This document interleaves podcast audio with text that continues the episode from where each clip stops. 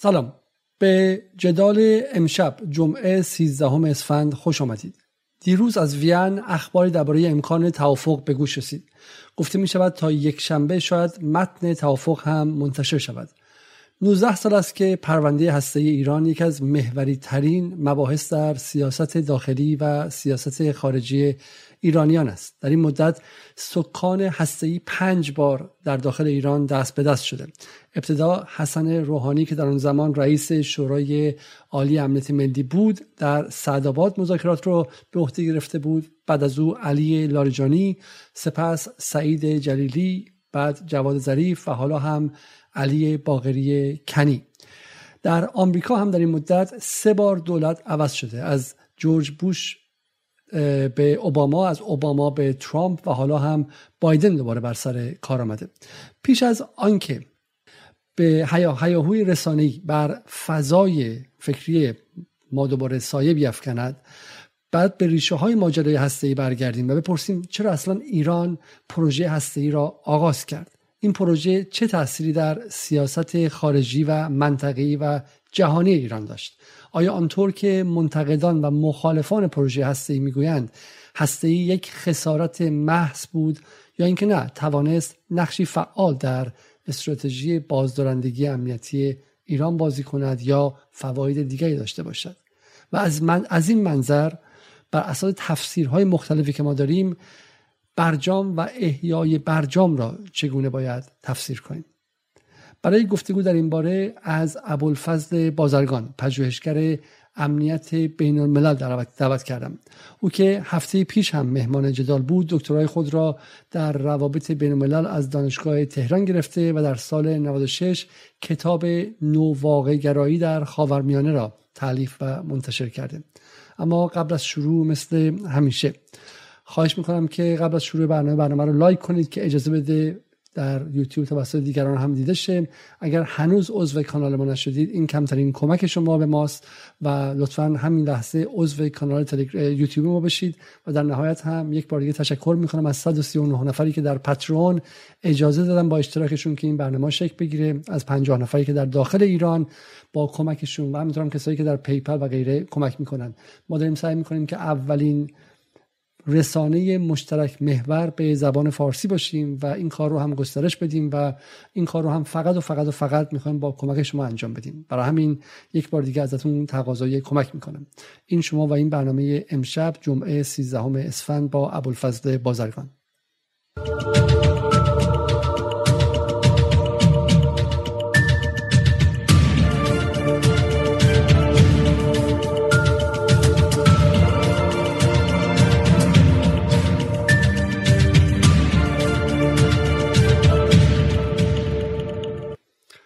سلام های بازرگان شبتون بخیر و خیلی خیلی ممنون که برای بار دوم دعوت من رو به جدال پذیرفتید. به عنوان نخستین سوال امیدواریم همه که یک یک شنبه توافق متنش منتشر شه ولی خب مثل همه توافق ها جزئیات می‌تونه لحظه آخر اتفاقات رو متفاوت کنه. اما می‌خوایم برگردیم به ریشه های ماجرا و این سوال کلیدی در ذهن خیلی از ایرانی ها که چی شد اصلا به اینجا رسیدیم و چرا این پرونده اینقدر سنگین شد چرا اصلا ما سراغش رفتیم؟ آیا اونطور که خیلی از نیروهای داخلی میگن به خاطر بحث برق و به خاطر اینکه ما فقط می‌خواستیم از یکی از حقوقمون دفاع کنیم یا یکی از مهمانان جدال همین اخ... اخیرا گفت این حق ما بوده زمان شو هم بوده. آیا فقط به خاطر مسئله برقی یا گرفتن به شکلی انرژی سراغ هسته ای رفتیم یا اینکه نه هسته ای عمق دیگری داشت و دلایل عمیقتری داشت؟ بنده هم عرض ادب و احترام دارم خدمت شما جناب ارشد گرامی و همچنین بینندگان محترمتون. خوشحالم که بار دیگری در خدمت شما هستم و امیدواریم که این ساعاتی آینده گفتگوی خوبی رو هم داشته باشیم. ببینید برای اینکه جواب این سوال به شما عزیزان بتونم بدم باید در نظر داشته باشیم که مثل بسیاری دیگر از کالاهای موجود در روابط بین الملل انرژی هسته یک ابزاریه که استفاده های گوناگون داره. یعنی قطعا این قواعد صلح آمیز ازش استفاده میشه برای انرژی برای برق برای تولید دارو. مصارف عمده ای که حتی برای ابزار تجاری و اقتصادی هم خیلی از کشورها ازش استفاده می‌کنن. اما یه بعد دیگری هم که داره و این بود صرف نظر نکردنی است بود امنیتی و قدرت محور انرژی هسته‌ای که اهمیت این موضوع هم باید در نظر داشته باشیم و بدونیم که چه اهمیتی داره. برای اینکه این اهمیت این موضوع رو بدونیم حالا شما اگه سوال دیگه ای دارید بفرمایید یا من خودم برای اینکه برای اینکه حالا بهش بهش می‌رسیم. چون در ذهن در, در فضای فارسی و در فضای رسمی حداقل نزدیک به نظام حاکم در ایران این سوال هست که رهبر ایران آیت خامنه ای رسما گفته که فتوا داده و گفته که ما به دنبال ساخت بمب نمیریم. در تفاسیر شما در جاهای مختلفی که نوشتید و صحبت کردید اما این خیلی پررنگه که ما باید پروژه هسته‌ای رو از منظر امنیتی ببینیم. قبل از اون می‌خوام اولا اگه میشه تفاسیر مختلف از هسته‌ای رو بگید. تفسیر اقتصادی تفسیر امنیتی و همینطور هم تفسیر به شکل حقوقی اینکه ما حقمونه و مصارفش خیلی بالا بحث تکنولوژی و اینکه نگاه اونا استعماریه نمی‌خوام بذارم ما پیشرفت کنیم و توسعه پیدا کنیم و غیره. به من بگید چرا نگاه شما به کدوم یک تعلق داره و چرا شما اصرار دارید که زاویه ورود ما به بحث هسته‌ای باید امنیتی باشه؟ ببینید اولا که موضع بنده یک موضع توصیفی و تبعینیه هرگز موضع تجویزی نیست. و اصلا صحبت هایی که بنده روی حوزه مسئله بازدارندگی هسته می کنم در تقابل با فتوای رهبری و موضع سیاست گذاری کلان ما قرار نمی‌گیره. من صرفا دارم تبیین می‌کنم که اهمیت این ماجرا رو ما باید بدونیم. چه اهمیتی برای ما داشته. و اینکه الان درک کنیم که چه کالای گرانبهایی رو ما داریم سر برجام و در احیای برجام معامله می‌کنیم. این درک این موضوع به ما خیلی کمک می‌کنه که وقایع رو از یه ذهن دیگری هم ببینیم. که بعد مثلا ما میگیم تاکید داشته باشیم که زمانت اجرا بگیریم. تاکید داشته باشیم که حوزه های دیگه بازدارندگیمون رو حفظ کنیم. اینا نیاز داره که ما بتونیم این مسئله امنیتی هسته ای رو بتونیم خوب تبیین کنیم بتونیم خوب فهم کنیم خوب درک کنیم و حالا به مسائل دیگرش بپردازیم. من باور دارم که در حوزه های انرژی حوزه های صلح آمیز حوزه های اقتصادی این مسئله خب عزیزانی هستن که خیلی خوب اشاره کردن پرداختن. می‌دونم که دوست عزیزم جناب آقای دکتر یوسف عزیزی هم با شما در این باره بارها صحبت کردن. من با توجه به اینکه می‌دونم مطالب امشب زیاده دیگه تکرار مکررات نکنم و وارد بحث خودمون اون جنبه ای که من حالا من میگم من میگم که چرا در واقع این نگاه جنبه از نظر شما جنبه اصلی است و در واقع بحث مهمتری. حالا چون بهش می‌رسیم چون اتفاقا این تقابل روایت های مختلف با هم دیگه است که حالا با در پایان بحث بهش خواهیم رسید. اونهایی که میگن هر چقدر که امنیت آورده باشه در مقابل ضربه اقتصادیش هیچی نبوده و غیره اینها. حالا بهش می‌رسیم. از منظر شما بس شروع کنیم. چرا در دنیای قرن 21 چرا در جهان قرن 21 که اصلا قرار جنگ و اینها به پایان برسه ابوالفضل بازرگان هنوز فکر می‌کنه که بمب هسته‌ای یا انرژی هسته‌ای یا قدرت هسته‌ای اگه با هم فرقم داره بگید اینها رو قراری که برای کسی برای کشوری امنیت بیاره. خب ما برای اینکه این سوالو بفهمیم باید اهمیت بازدارندگی هسته‌ای رو در تاریخ روابط بین الملل بفهمیم در قرن بیستم بفهمیم و نگاه کنیم که الان چه جایگاهی داره. ببینید ما جلسه قبل نسبت به نوع نظم در روابط بین الملل خوب صحبت کردیم. دیگه من تکرار نمی‌کنم. مبحث موازنه قوا مبحث آنارشیک بودن نظام بین الملل. اینا رو دیگه عزیزان اگه دنبال کرده بودن من تکرار مکرر نمی‌کنم. بنا به یه سری دلایل واضحی در نظام بین الملل. شما طول تاریخ روابط بین الملل رو برید نگاه کنید.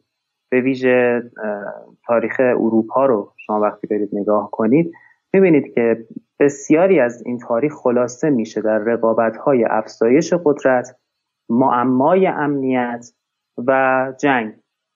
یعنی شما کل تاریخ روابط بین الملل رو بیایید بررسی کنید تا قبل از جنگ جهانی اول مطالعه جنگ بوده.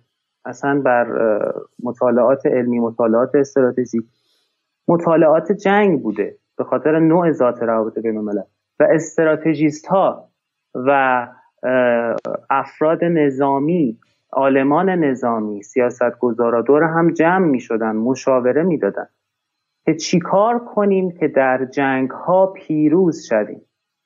چرا؟ چون جنگ امر طبیعی بوده کاملا در تاریخ روابط بین یعنی دولت ها در راستای تامین منافع ملی خود و امنیت ملی خود آخرین مرحله برای دستیابی جنگ بوده و اگه منطق هزینه فایده ایجاب می‌کرده. سود بیشتری می‌دیدن جنگ مجاز بوده. و جنگ همواره یه بازی برد و باخت بوده. یه طرف بازی برد بوده بازند یه طرف برنده بوده یه طرف بازنده بوده. جنگ جهانی اول اتفاق میفته و ما یه ابعاد خیلی گسترده ای از جنگ می‌بینیم و یه جنگ بسیار ویرانگر نابود کننده گسترده کشنده که محصول مستقیم انقلاب صنعتی هم هست دیگه. یعنی انقلاب صنعتی تکنولوژی هایی که در اختیار این دولت ها میده اولین جایی که استفاده میشه تو حوزه جنگ نظامی دیگه. یکی از مهمترین جاها. حالا با قطعیت نمی‌تونیم بگیم اولین جایی که استفاده میشه. بعد از جنگ جهانی اول در 19 19 ما تسلط اندیشه ایدئالگراها آرمانگراها و لیبرال کلاسیک رو داریم. که برمیگردن به اندیشه جان لاک برمیگردن به اندیشه صلح ابدی امانوئل کانت و اشاره می‌کنن که ما باید از وقوع جنگ جلوگیری کنیم و برای دستیابی به برای دستیابی به این هدف این صلح پایدار؟ همکاری کنیم. بله برای صلح پایدار. باید همکاری کنیم روابط تجاری ایجاد کنیم سازمان ها نهادها. توافق های دو جانبه چند جانبه تمرکز بر دموکرات کردن کشورها بلا بلا غیره و غیره. و ما می‌بینیم در این دوران جامعه ملل شکل می‌گیره. میثاق نوشته میشه. اولین باریه که کشورها دور هم جمع میشن برای چی؟ برای جلوگیری از جنگ. یعنی دقدقه بقا اصلی ترین و پایه‌ای ترین دقدقه چه انسان در طول تاریخش از ابتدای خلقتش بوده؟ چه دولت ها خب دلایل متعددی وجود داره که این 20 سال بین 19 19 تا 19 39 اتفاقات متعددی میفته که نه تنها نمی‌توانند جلوگیری کنن از جنگ بلکه یه جنگ به مراتب سختتر گسترده تر سهمگینتر پرخسارتتر اتفاق میفته و جنگ جهانی دومه. مثلا اگه جنگ جهانی اول فکر می‌کنم 20 میلیون کشته داشت جنگ جهانی دوم بین 60 میلیون تا 80 میلیون کشته بر پای می‌ذاره بله. فقط 25 میلیون از روسیه کشته شدن دیگه. بله. و جنگ جهانی دوم به بار میاد و اینجا اندیشه های ایدئالیست ها عملا فرو میپاشه. ما توی اون مناظره اولی که در روابط بین الملل معروفه مناظره واقعگراها با آرمانگراها اینجا آرمانگراها واقعگراها پیروز میشن. آقای ایچکار کتابی که می‌نویسه میگه روابط بین الملل عرصه آرمان شهرگرایی نیست. و حوزه دیگری است.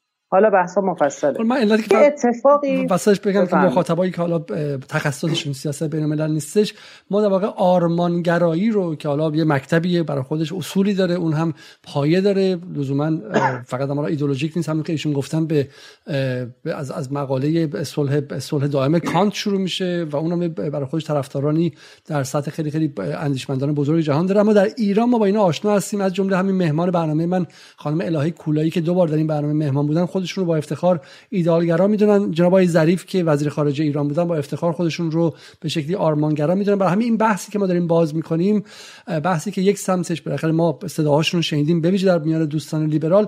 بخش دیگهش که واقع گرایان بودن عملا در ایران در عرصه رسمی همچنان اونقدر ما صداشون رو نشنیدیم. درسته؟ و حالا آیه بازرگان هم بحث قبلی هم این بحث رو عملا از منظر واقع گرایی می‌خوام بگن این فقط برای مخاطب توضیح بدم که مختص...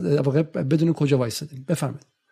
البته من تو پرانتز با احترام به تمام عزیزان بگم آرمانگرایی در عرصه روابط بین الملل در مطالعات روابط بین الملل منسوخ شده.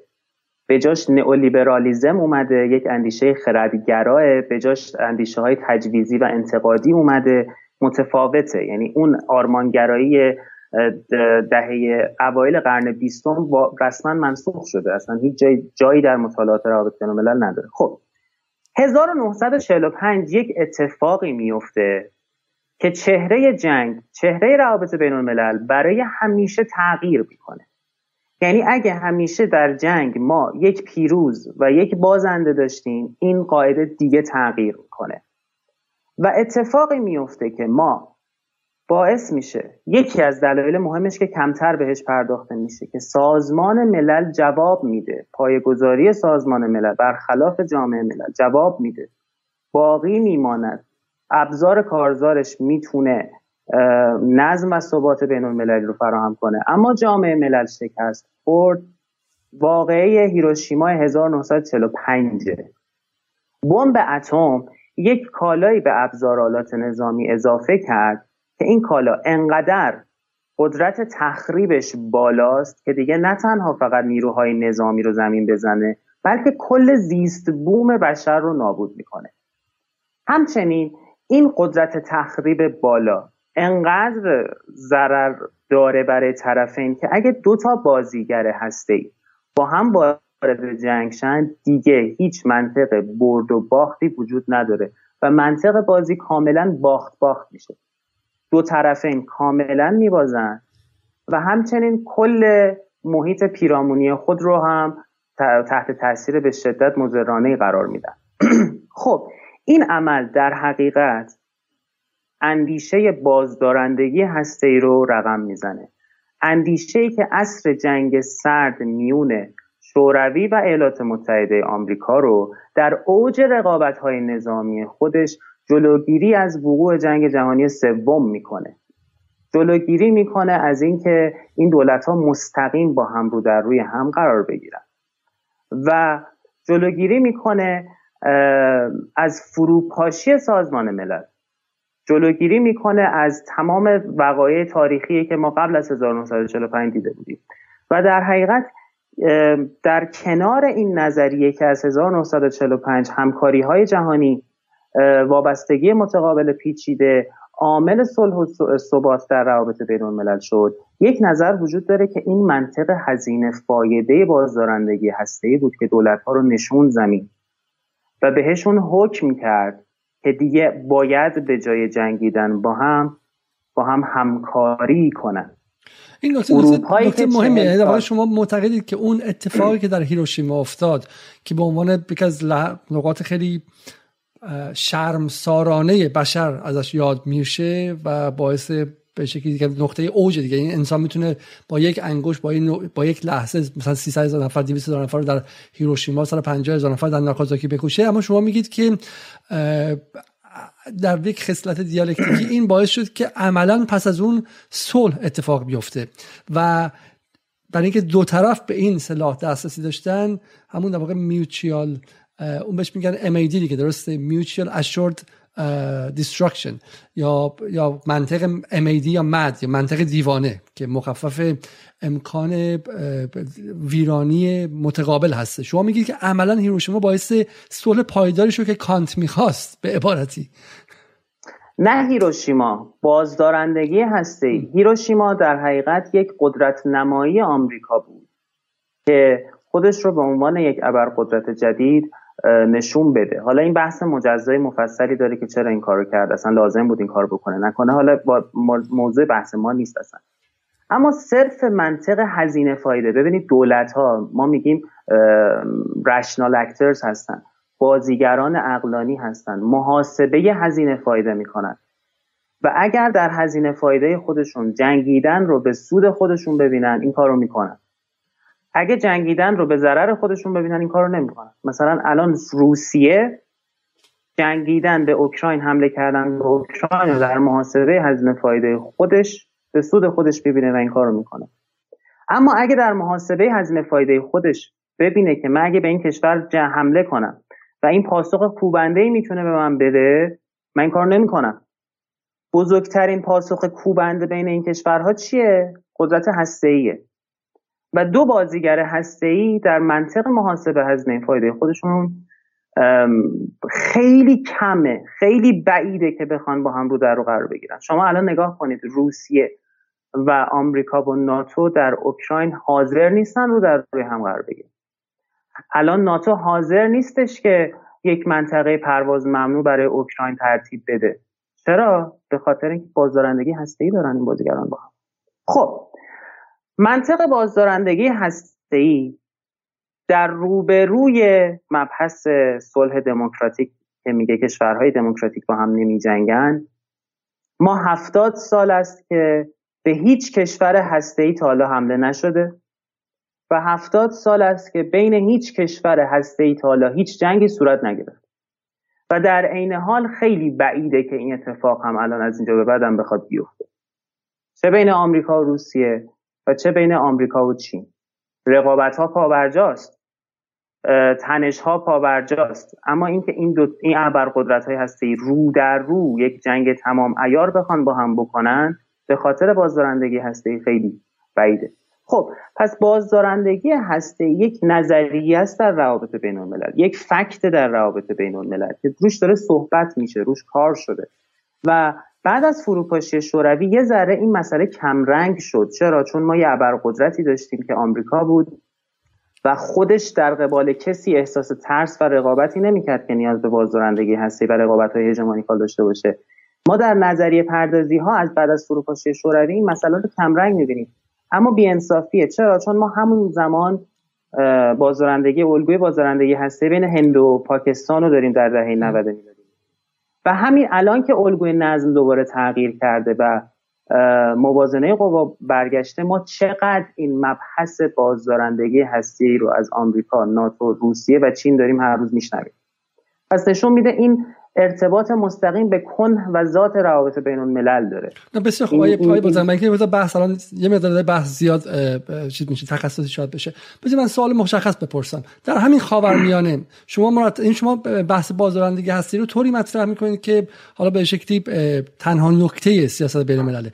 در همین خاورمیانه مخالفان ایران همیشه تهدید کردند که برو اگه خواستی در نهایت هزینه شو بده و برو تا تای خط برس بازدارندگی هستی ببین چه اتفاقی میفته آخرین تهدید رو آقای ری تکیه در فارن پالیسی کرد حدود دو ماه پیش و گفتش که ما می‌ذاریم نمی‌گفت نگفت ما می‌ذاریم. گفت عربستان هم به دنبالش خواهد رفت. بعد چی کار می‌خوای بکنی؟ اگر همه کشورها یعنی اگر 180 کشور به دنبال بازدارندگی هستی برن آیا جهان صلح بیشتری خواهد داشت یا صلح کمتری خواهد داشت؟ ببینید ما برای اینکه اهمیتش رو برای ایران بتونیم بفهمیم باید بیایم بر, اساس نگاه ایران و سیاست خارجی ایران بهش نگاه کنیم دیگه. نمی‌تونیم قانون کلی بهش بدیم. و کل مبحث امشب ما هم اینه که اهمیت این موضوع برای ایران چی بوده؟ ببینید ما جمهوری اسلامی ایران به عنوان یه یونیت به عنوان یه بازیگر در از شروع انقلاب اسلامی که روی کار میاد یه بازیگر رویژنیسته یه بازیگر تجدید نظر طلبه. خب؟ به محض شروع تولد این بازیگر این روبرو میشه با جنگ عراق. جنگ عراق تجدید نظر طلب به معنی اینکه در در واقع در سیاست منطقه و یعنی نظم نه نه نه. یعنی نظم گفتمان مسلط بین المللی رو نمیپذیره. و میگه که من خواهان این, این نظم رو قبول ندارم. همون چیزی که در ایران بهش میگن امثال آقای صادق زیبا کلام و غیره میگن که ایدولوژیک واقعگرا نیستش. پرگماتیست نیست عملگرا نیست و گرفتار شعارهایی شده که همون سال 50 70 که آقا ما اصلا می‌خوایم جهانی متفاوت بسازیم. الان هم دست به پاشون بسته. پس پس شما میگی سال 50 شما قبول دارین که با آغاز انقلاب ایران رویژنیست شد و از واقع گرایی در سیاست خارجیش بیرون اومد. درسته؟ ببینید خیلی از کشورهای عصر جنگ سرد همانند ما این اتفاق داشتن. کشورهایی که عضو پیمان عدم تعهد بودن هم همینو می‌گفتن همین صحبت رو داشتن می‌کردن. این خیلی لزوما به ایدئولوژی بودن ربطی نداره. شما میگی من نظم مطلوب جهانی رو موافقش نیستم. ما الان چین میگه من نظم مطلوب جهانی رو موافقش نیستم. ایدئولوژیسته.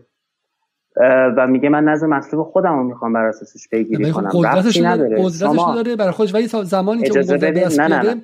داره بازی می‌کنه نه نه. در قوانین جهانی. یه سری دولت نه نه. ما همواره در روابط بین الملل یه سری دولت ها داریم که راضی از استاتوس کو هستن. یه سری دولت ها داریم که از استاتوس کو راضی نیستن وضع موجود. به وضع موجود براشون مطلوبشون نیست. و این لزوما ارتباطی به ایدئولوژیک بودن کشورها نداره. البته من نقش ایدئولوژی رو نقض نمی کنم توجه داشته باشید. من نمیگم ایدئولوژیک نیستیم. من تو جایگاهی نیستم که بیام درباره این موضوع صحبت کنم. من اصلا تخصصی روی این حوزه ندارم. اما می‌خوام به شما بگم که این موضوعی که اونقدر پررنگ میشه واقعا اونگونه نیست. خب حالا توجه داشته باشین. ما بعد از انقلاب اسلامی ابتدای جنگ جنگ ایران و عراق همین چرخه همینجا مهم پیدا میشه دیگه که ما یک منطقی از سیاست خارجی به ما حکم می‌کنه به ما ایجاب می‌کنه که ما اون رشنال اکتره باشیم. ما اون منطق هزینه فایده رو به کار ببریم. علیرغم اینکه هر چقدر تو سیاست خارجیمون الگوهای متفاوتی بخوایم داشته باشیم. اونم منطق جنگه. یک جنگ با یه همسایه مسلمانی که تقریبا نصف کشورهای نصف بیشتر کشورهای مهم دنیا دارن ازش حمایت می‌کنن و پشتش وایستادن که شما رو نابود کنن. خود منطق جنگ به شما این قاعده رو حکم می‌کنه تحمیل می‌کنه که شما برای بقای خودت برای امنیت ملی خودت برای تمامیت ارزی خودت روی کردی رئالیستی یا منطق هزینه فایده داشته باشی. جنگ تموم میشه. همینجا فهم متوقف کنم خیلی حرف مهم می‌زدین شما. من رو با ماژیک خط بکشم برای مخاطب. چون تو فضای ایران همش همینه دیگه که جمهوری اسلامی به عنوان یک unit عقلگرا خردگرا یا rationalist نیست. عملگرا و واقعگرا رئالیست و پراگماتیست هم ولی شما این جمله خیلی دقیقی میگید. میگید که جنگ تحمیل می‌کنه به این unit به این واحد سیاسی و ژئوپلیتیک که که واقع گرا بشه. یعنی اگر قبل از اون می‌گفت من می‌خوام جهان اسلام رو متحد کنم اگر قبل از اون می‌گفت من می‌خوام مثلا چه می‌دونم بالا با عرفات متحد باشم با همه مسلمان ها وقتی دید که نصف کشورهای اسلامی پشت عراق هستن خب رفت به نوع دیگری از محاسبات. حرف شما اینه درسته؟ پارادایم تحلیلش رو در سیاست منطقی و دوست و دشمن رو عوض کرد. از یک امری که مسلمانان همه کنار من باشن به اینکه نه توی این منطقه کی با من کی نیستش و در نهایت بشار اسد حافظ اسدی که سوسیالیست هم بود و خیلی هم اسلامگرا نبود و اصلا اسلامگرا کشم کرده بود شد متحدش مثلا به خاطر محاسبات دیگری که ژئوپلیتیک بود نه محاسبات عقیدتی و ایدولوژیک بسیار خوب. جنگ تموم شد چی شد؟ علاوه به علاوه من اینجا یه پرانتز برای شما بکنم. به علاوه این به این معنی نیست که ما ایدولوژی رو کنار گذاشتیم. ایدئولوژی اینجا میاد در راستای منافع ملی به شما کمک می‌کنه که شما کجا می‌تونی امنیت ملی تو در راستای منافع ملی با استفاده از ایدئولوژی بهتر تعیین کنی بهتر تامین کنی. و الگوی شیعی ما الگوی مبارزه با استکبار ما الگوی محور مقاومت ما به لحاظ ایدئولوژیک هست نشده. اما این کمک می‌کنه به اون الگوی رئالیستی و الگوی بقای ما که برای یارگیریت تو منطقه بری یارگیری کنی. الان مثلا ترکیه من دفعه قبل با شما صحبت کردم. ترکیه وقتی حرف از عثمانی گرایی یا اخوانی گرایی یا ترکی گرایی می‌زنه برای چی می‌زنه؟ واقعا به دنبال احیای امپراتوری عثمانی واقعا به دنبال نمی‌دونم جذب ترک این آذری ها رو تا چند سال پیش می‌گفت اصلا شما ترک نیستین منافع ملیش ایجاب می‌کنه. امنیت ملیش ایجاب می‌کنه. ولی ایدئولوژیش گفتمانش جایی میبرتش که آسون تر باشه براش کم هزینه تر باشه براش. مسلمه. بذار من حالا حرفی که می‌زنم اتفاقا داریم به جاهای جالب می‌رسیم. چون مخاطب نزدیک سه دهه زیر بمباران این بوده که جمهوری اسلامی ایدئولوژیکه و ظرافت رو نیده نه 100 درصد. ایدئولوژی هر کشوری داره. آمریکا چگونه تونست super empire بشه؟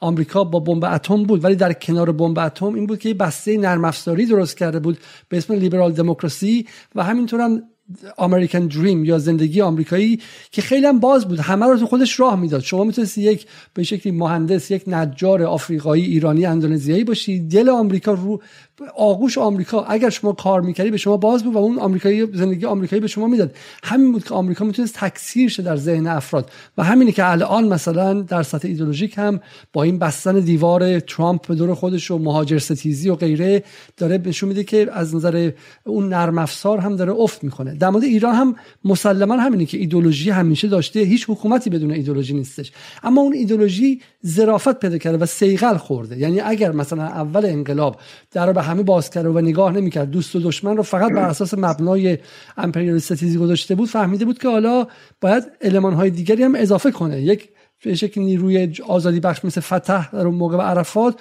الان با ایران بعد میره بغل صدام وای میسته درسته؟ یا حتی حالا گفتنش شاید برای شما سخت باشه من از اینجا می‌تونم بگم یا حتی مثلا در قضیه ایران گیت در نهایت از به واسطه اسرائیل سلاح می‌گیره کشوری که مقابلش بوده. حالا بحث اون ایران بیشتر ایران کنترا و ایران کنترا ببخش ایران گیت ایران کنترا اون بیشتر افسانه است اون به واقعیت خیلی انجامیده نشده. حالا بحث مجزایی داره که در صحبت کنیم. چون من رو اون کار کردم. اون خیلی چیزی نیست که به عمل واقعا نهایتا رسیده باشه. اما نکته که داشتیم در ادامه عرایزم عرض کردم این بود که جنگ تموم میشه. نظم بین المللی نظم تک قطبی میشه و آمریکا ابرقدرت دنیاست خب ما دولت آقای رفسنجانی رو داریم که گفتمان تنش زدایی رو مطرح می‌کنه. این کجاش ایدئولوژیکه؟ گفتمان تنش زدایی با دنیا مطرح می‌کنه و ما می‌دونیم که چقدر با اروپا سعی می‌کنه خوب بشه با آمریکا سعی می‌کنه خوب بشه تو منطقه سعی می‌کنه گفتمان خوبی رو برقرار کنه. بعد از آقای رفسنجانی ما آقای خاتمی رو داریم. دیگه اوج اصلاح طلبی اوج گفتگوی تمدن ها اوج دوستی با دنیا این کجاش ایدئولوژیکه. و ما دست دوستی به دنیا دراز می‌کنیم نیشمون تا بناگوشمون هر روز بازه. همه کشورهای اروپایی میریم همه کشورهای اروپایی میان و می‌خوایم چهره خوبی از خودمون نشون بدیم. اینجا دو تا اتفاق مهم همینجا وایستادید مخاطب جدال که میذار سوالات متفاوتی از رسانه های دیگه می‌کنه اینجا میگه که چرا اینجا وایستادید دوره احمدی نژاد داریم که از منظر رسانه عام اینه که بعد هولوکاست وجود نداره این که ما بریم برای محو اسرائیل رفتار کنیم و به نظر میاد که چرخش ایدئولوژیک انجام میشه. الان عرض می‌کنم. من جزء اون دسته از عزیزانی هستم که جزء اون دسته از کسانی هستم که باور دارم روی کار اومدن آقای احمدی نژاد علا رقم حالا مسائل سیاست داخلی و حالا رأی که آوردن ارتباط بسیار زیاد به تحمیل و واکنش ما نسبت به سیاست خارجی داره. الان عرض می‌کنم. ببینید ما همینجا چون بحث ما بازدارندگی هسته ایه نمی‌تونیم درباره همه چی صحبت کنیم که باید تا صبح صحبت کنیم. بخوایم تو موضوع خودمون بمونیم. چند تا اتفاق میفته که اتفاق اولش چیه؟ اتفاق اولش هسته ای شدن هند و پاکستانه. خب؟ هند و پاکستان حالا خودشون برای چی هسته ای شدن؟ به خاطر اینکه ما در 1900 اوایل 1970 یک چینی رو داشتیم که هسته ای میشه. در رابطه با چین این نکته هم جالبه بدونن. خیلی از چین که الگوی توسعه چین دارن صحبت می‌کنن میگن چین یهو یه شب تصمیم گرفت با دنیا دوستی کنه و در مسیر توسعه قرار گرفت. در صورتی که چین سالها مورد تحریم و فشارهای اروپا و آمریکا بود در عصر جنگ سرد و به هر قیمتی خودش رو هسته‌ای کرد و تبدیل به یک قدرت هسته‌ای شد. بعد از اینکه هسته‌ای شد تبدیل به یک قدرت بالقوه مهم در نظام بین الملل شد به خاطر ژئوپلیتیک و جمعیتی و جایگاه استراتژیکی که داره.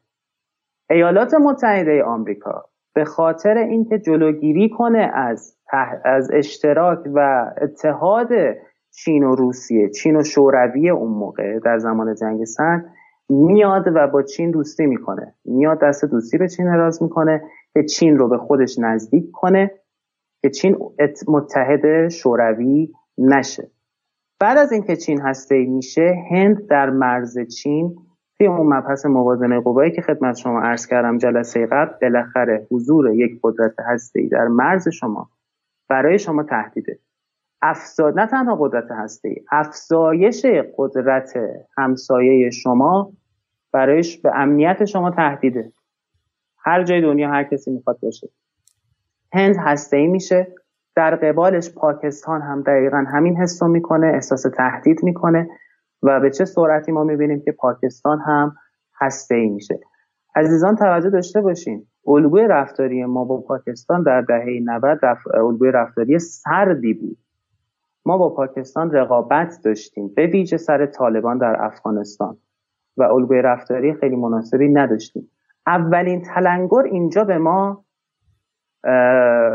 برای احساس نیاز بازدارندگی هسته اینجا می‌خوره.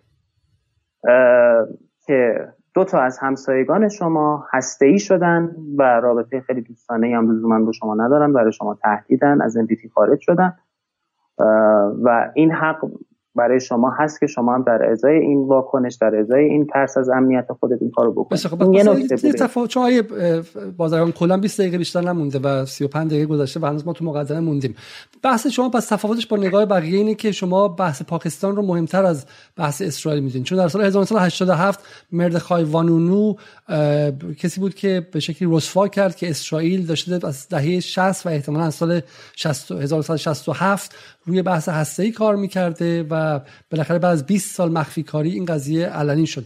و خیلی معتقدن که چه بسا ترس ایران و در واقع رفتنش به سمت پروژه هسته‌ای برای ایجاد تعادل با اسرائیل بود. اما شما میگید که نه فقط اسرائیل مهم نبوده. درسته؟ میشه یه مقدار خیلی کوتاه توضیح بدید. قطعا اسرائیل هم مهم بوده به اسرائیل می‌رسم. اما منطق ژئوپلیتیک به شما حکم می‌کنه که تهدید نظامی در مرزهای شما به شدت جلوتره. و اینو ما در دهه 90 می‌بینیم در انتهای دهه 90 نکته خیلی مهمتر که من اگه اجازه داشته باشم شروعش کنم مبحث 2001 واقعی 11 سپتامبر 2001 واقعی بسیار مهمیه که سیاست خارجی ما رو کاملا متفاوت می‌کنه. من صدای, شما، صدای من رو دارین آقای علیزاده؟ بله بله من گوش می‌کنم و منتظرم. بله. خب ببخشید. 11 سپتامبر چه اتفاقی میفته ما در زمان اوج گفتگوی تمدن ها به افتخار ایران سال 2001 رو سازمان ملل سال گفتگوی تمدن ها نام نهاد. 11 سپتامبر واقع تروریستی 11 سپتامبر اتفاق میفته یک دونه ایرانی توی واقع تروریستی نیست. و تمام علائم پرونده ها نشون میده مستندات نشون میده که اکثرا یا از عربستان سعودی هستند یا از پاکستان هستند.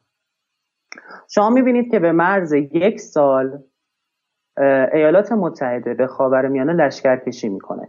دو تا از مرزهای ما در شرق و غرب دو تا از کشورهای ما مورد اشغال کامل ایالات متحده قرار می‌گیره.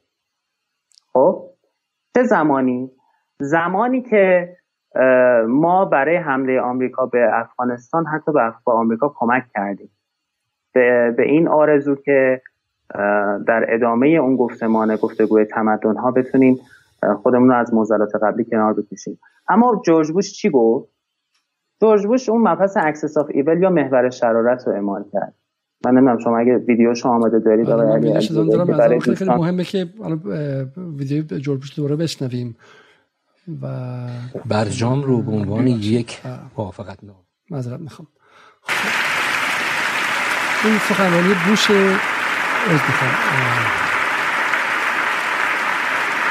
این سخنرانی بوش در 9 بهمن 1380 و سخنرانی خیلی کلیدیه من فقط توضیح بدم که 9 بهمن 1380 کیه؟ آقای خاتمی اواسط خرداد 1180 برای دومین بار انتخاب شد. یعنی الان این زمان 6 ماه از انتخاب خاتمی گذشته. برای بار دوم دقیقا سالیه که از فکر از اوایل از دهم دی ماهش اون سال و سازمان ملل به عنوان سال گفتگو تمدن ها نامگذاری کرده. در دسامبر اون سال یعنی در اواخر آذر 1980 ایران همکاری وسیع کرده با آمریکا در افغانستان و راه کابل یا رودمپ کابل رو در اختیار نقشه راه کابل رو در اختیار آمریکا یا گذاشته بر اساس اسنادی که در فیلم نورما پرسی هستش. و در کنفرانس بن هم که گروه های جهادی افغانی موتور تشتت شده بودن ایران نقش میانجی رو بازی می‌کنه اونها رو آروم می‌کنه تا کاندید آمریکا که آقای کرزایی بود رئیس جمهور افغانستان شد. درسته؟ این واقع این مجموعه همکاری هایی که ایران با آمریکا کرده و حالا نه بهمن و بوش پاسخ میده. صداشو نداریم آقای شما نداریم من میشنوم. متاسفانه. Our second goal is to prevent regimes that sponsor terror from threatening America. Or our friends and allies with weapons of mass destruction. Some of these regimes have been pretty quiet since September the 11th, but we know their true nature. North Korea is a regime arming with missiles and weapons of mass destruction while starving its citizens. Iran aggressively pursues these weapons and exports terror, while an unelected few repress the Iranian people's hope for freedom. Iraq continues to flaunt its hostility toward America and to support terror. The Iraqi regime has plotted to develop anthrax and nerve gas and nuclear weapons for میگه که از 11 سپتامبر به این سمت بعضی از این کشورهایی که طرفدار تروریست بودن تا این لحظه ساکت ساکت بودن. اما ما می‌دونیم که مشغول چه کاری هستن. کره شمالی به دنبال ساخت به شکلی سلاحهای کشتار جمعیه ایران که درش هم گروهی اندک قدرت به دست گرفتن و جوانان و خواه... کسایی خواهان دموکراسی هستن و آزار میدن از تروریسم دفاع می‌کنن و عراق هم دنبال ساخت انترکس و در بمب شیمیایی و و همینطور هم پیشتر بمب بمب اتمی بوده. This is a regime that has already used poison gas to murder thousands of its own citizens, leaving the bodies of mothers huddled over their dead children. This is a regime that agreed to international inspections then kicked out the inspectors. This is a regime that has something to hide from the civilized world. States like these and their terrorist allies constitute an axis of evil, arming to threaten the peace of the world. بعد در عراق توضیح میده میگه که این اینسپکتورها یا بازرس های سازمان ملل رو هم راه نهده و بازی در آورده و این کشور چیزی برای مخفی کردن داره کشورهایی مثل این ایران کره شمالی و عراق اینها محور شرارت هستن اینها خطری هستن برای صلح بین الملل و در واقع این این آغاز به شکلی مقدمه سازی برای جنگ عراق جنگ عراق دو سال پس از این مثلا می‌خوام. درست یک سال و سه ماه بعد از این اتفاق میفته. یک سال و دو ماه بعد از این اتفاق میفته. یعنی 14 ماه بعد از این سخنرانی عراق با همه استدلال هایی که در این سخنرانی گفته شد یعنی مخفی کاری راه ندادن و همکاری نکردن کامل با بازرسان و غیره مشروعیتی درش به وجود میاد که حمله حمله نظامی انجام شه. خب آیا بازرگان اینجا که حالا برعکس به نظر میاد که تلاش صدام برای رسیدن به به یک سلاح هسته‌ای بازدارنده در زبان بوش عذر و بهانه‌ای به وجود میاره برای نابودیش. ببینید اولا که اصلا هیچ وقت اثبات نشد که صدام دنبال همچین کاری بوده. هیچ وقت الان 20 سال از حمله آمریکا به صدام به عراق گذشته هیچ سلاح کشتار جنگی پیدا نشد هیچ تسلیحات هسته‌ای پیدا نشد هیچ آزمایشی پیدا نشد و این بیشتر بهانه تراشی خود آمریکا جلوتر بود که بخواد این کارو بکنه. نکته معمای امنیت همینه. ببینید نکته معمای امنیت همینه. شما یک ابرقدرتی وارد یه منطقه میشه و مشکلش فقط شما نیستید. یک پروژه طولانی مدت داره برای مقابله با یه سری کشورهای خاورمیانه. میاد افغانستان رو می‌گیره میاد عراق رو می‌گیره سراغ لیبی میره. گزینه لیبی خیلی ارتباط به بحث بازدارندگی و برجام داره. بعدش ما ببینیم اسرائیل می‌بینیم به لبنان حمله می‌کنه. سوریه رو می‌بینیم چه اتفاقی براش میفته یمن رو می‌بینیم چه اتفاقی براش میفته و این یه پروژه بسیار بزرگیه که کشور قسمت عمده ای از کشورهای خاورمیانه رو مورد تهدید قرار میده. شما من یه نکته می‌خواستم اینجا بگم تا یادم نرفته. در همین جایی که آمریکا تصمیم می‌گیره به افغانستان حمله کنه زمانی که تمام شواهد نشون میده که القاعده مال پاکستانه. طالبان مال پاکستانه داره از اونجا تغذیه میشه. پولش داره از اونجا میاد تسلیحاتش داره از اونجا میاد آدماش داره از اونجا میاد اندیشش داره از اونجا میاد. همچنین نهایتا بن لادن توی پاکستان پیدا شد. من یه برنامه داشتم می‌دیدم توی بی بی سی یه مناظره بین دو تا افغانستانی عزیز بعد از خروج آمریکا از افغانستان بود. می‌گفت آقا بعد 20 سال جنگ چرا اصلا آمریکا به ما حمله کرد؟ از 11 سپتامبر مثلا کجا این قضیه بودیم پاکستان بود. طرف مقابل گفت به خاطر بازدارندگی پاکستان. بمب اتمی که پاکستان داره منطق هزینه فایده رو به آمریکا حکم نمی‌کنه که به پاکستان حمله کنه. و ما می‌بینیم که به جایی که به پاکستان حمله کنه به افغانستان حمله می‌کنه. و همزمان برای اینکه این قدرت هسته ای رو به خودش متحد کنه. تمام فشارها و تحریم های روی پاکستان رو برمیداره که هیچ کمک های نظامی و مالی گسترده به پاکستان توی این سالها تا همین زمان آقای ترامپ هم کرد. این خیلی مهمه که منطق بازدارندگی رو ما بخوایم بتونیم درک من خیلی مطمئن نیستم. شما در واقع نقش رابطه پاکستان و آمریکا در جنگ سرد و اینکه پاکستان عملا در بلوک غرب بود تا حدی خب؟ و رابطه عمیقی که اینها با همدیگه داشتن رو کلا نادیده می‌گیرید. اینکه آی پاکستان خیلی معتقدن که با CIA همیشه همکاری کرد. در اتفاقا در جنگ علیه شوروی در دهه 80 همکاری نزدیک و گسترده پاکستان و آمریکا بود که تونست اونجا رو باطلاق شوروی کنه. و همه اینها رو کنار می‌ذارید و فقط میگید چون پاکستان بمب اتم داشت آمریکا بهش حمله نکرد؟ همه اینا رو ما کنار نمی‌ذاریم. داریم یه منطق مهم بازدارندگی رو دربارش صحبت می‌کنیم. ما هیچ وقت تو روابط بین الملل یه قاعده رو نمی‌تونیم بگیریم. تو کلا تو هیچ موضوع علوم انسانی علوم اجتماعی نمی‌تونیم یه قاعده رو بگیریم. فقط این است فقط نکته اینه که یه قواعد مهم رو نباید فراموش کنیم. شما بالاخره توی امنیت ملی آمریکا یه چیزی که انقدر کشور آمریکا مردم آمریکا رو خدشه‌دار کرده و تهدیدش مستقیم از پاکستان بلند شده. پاکستانی که هسته‌ای شده بود اتمی شده بود و اتفاقا مورد تحریم های آمریکا بود. مورد غضب آمریکا بود اون دوره. مورد دوست پاکستان در سال 2000 2001 دوست آمریکا نبود.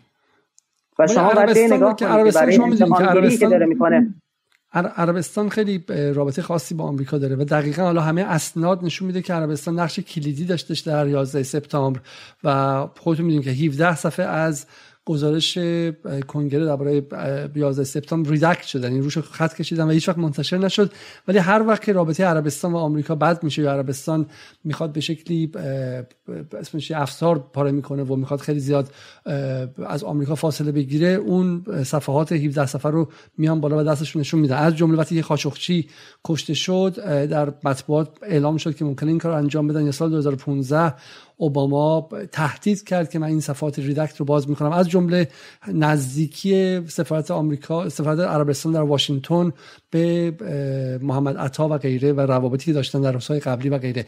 ولی خب عربستان بمب اتم نداشت و آمریکا مقابلش نیست چون منافع مشترک دیگه داشتن. من فقط علتی دارم میگم که می‌خوام دچار تقلیل گرایی نشیم که حالا همه چیز رو هم فقط از منظر بو از نظر قدرت هسته‌ای ببینیم.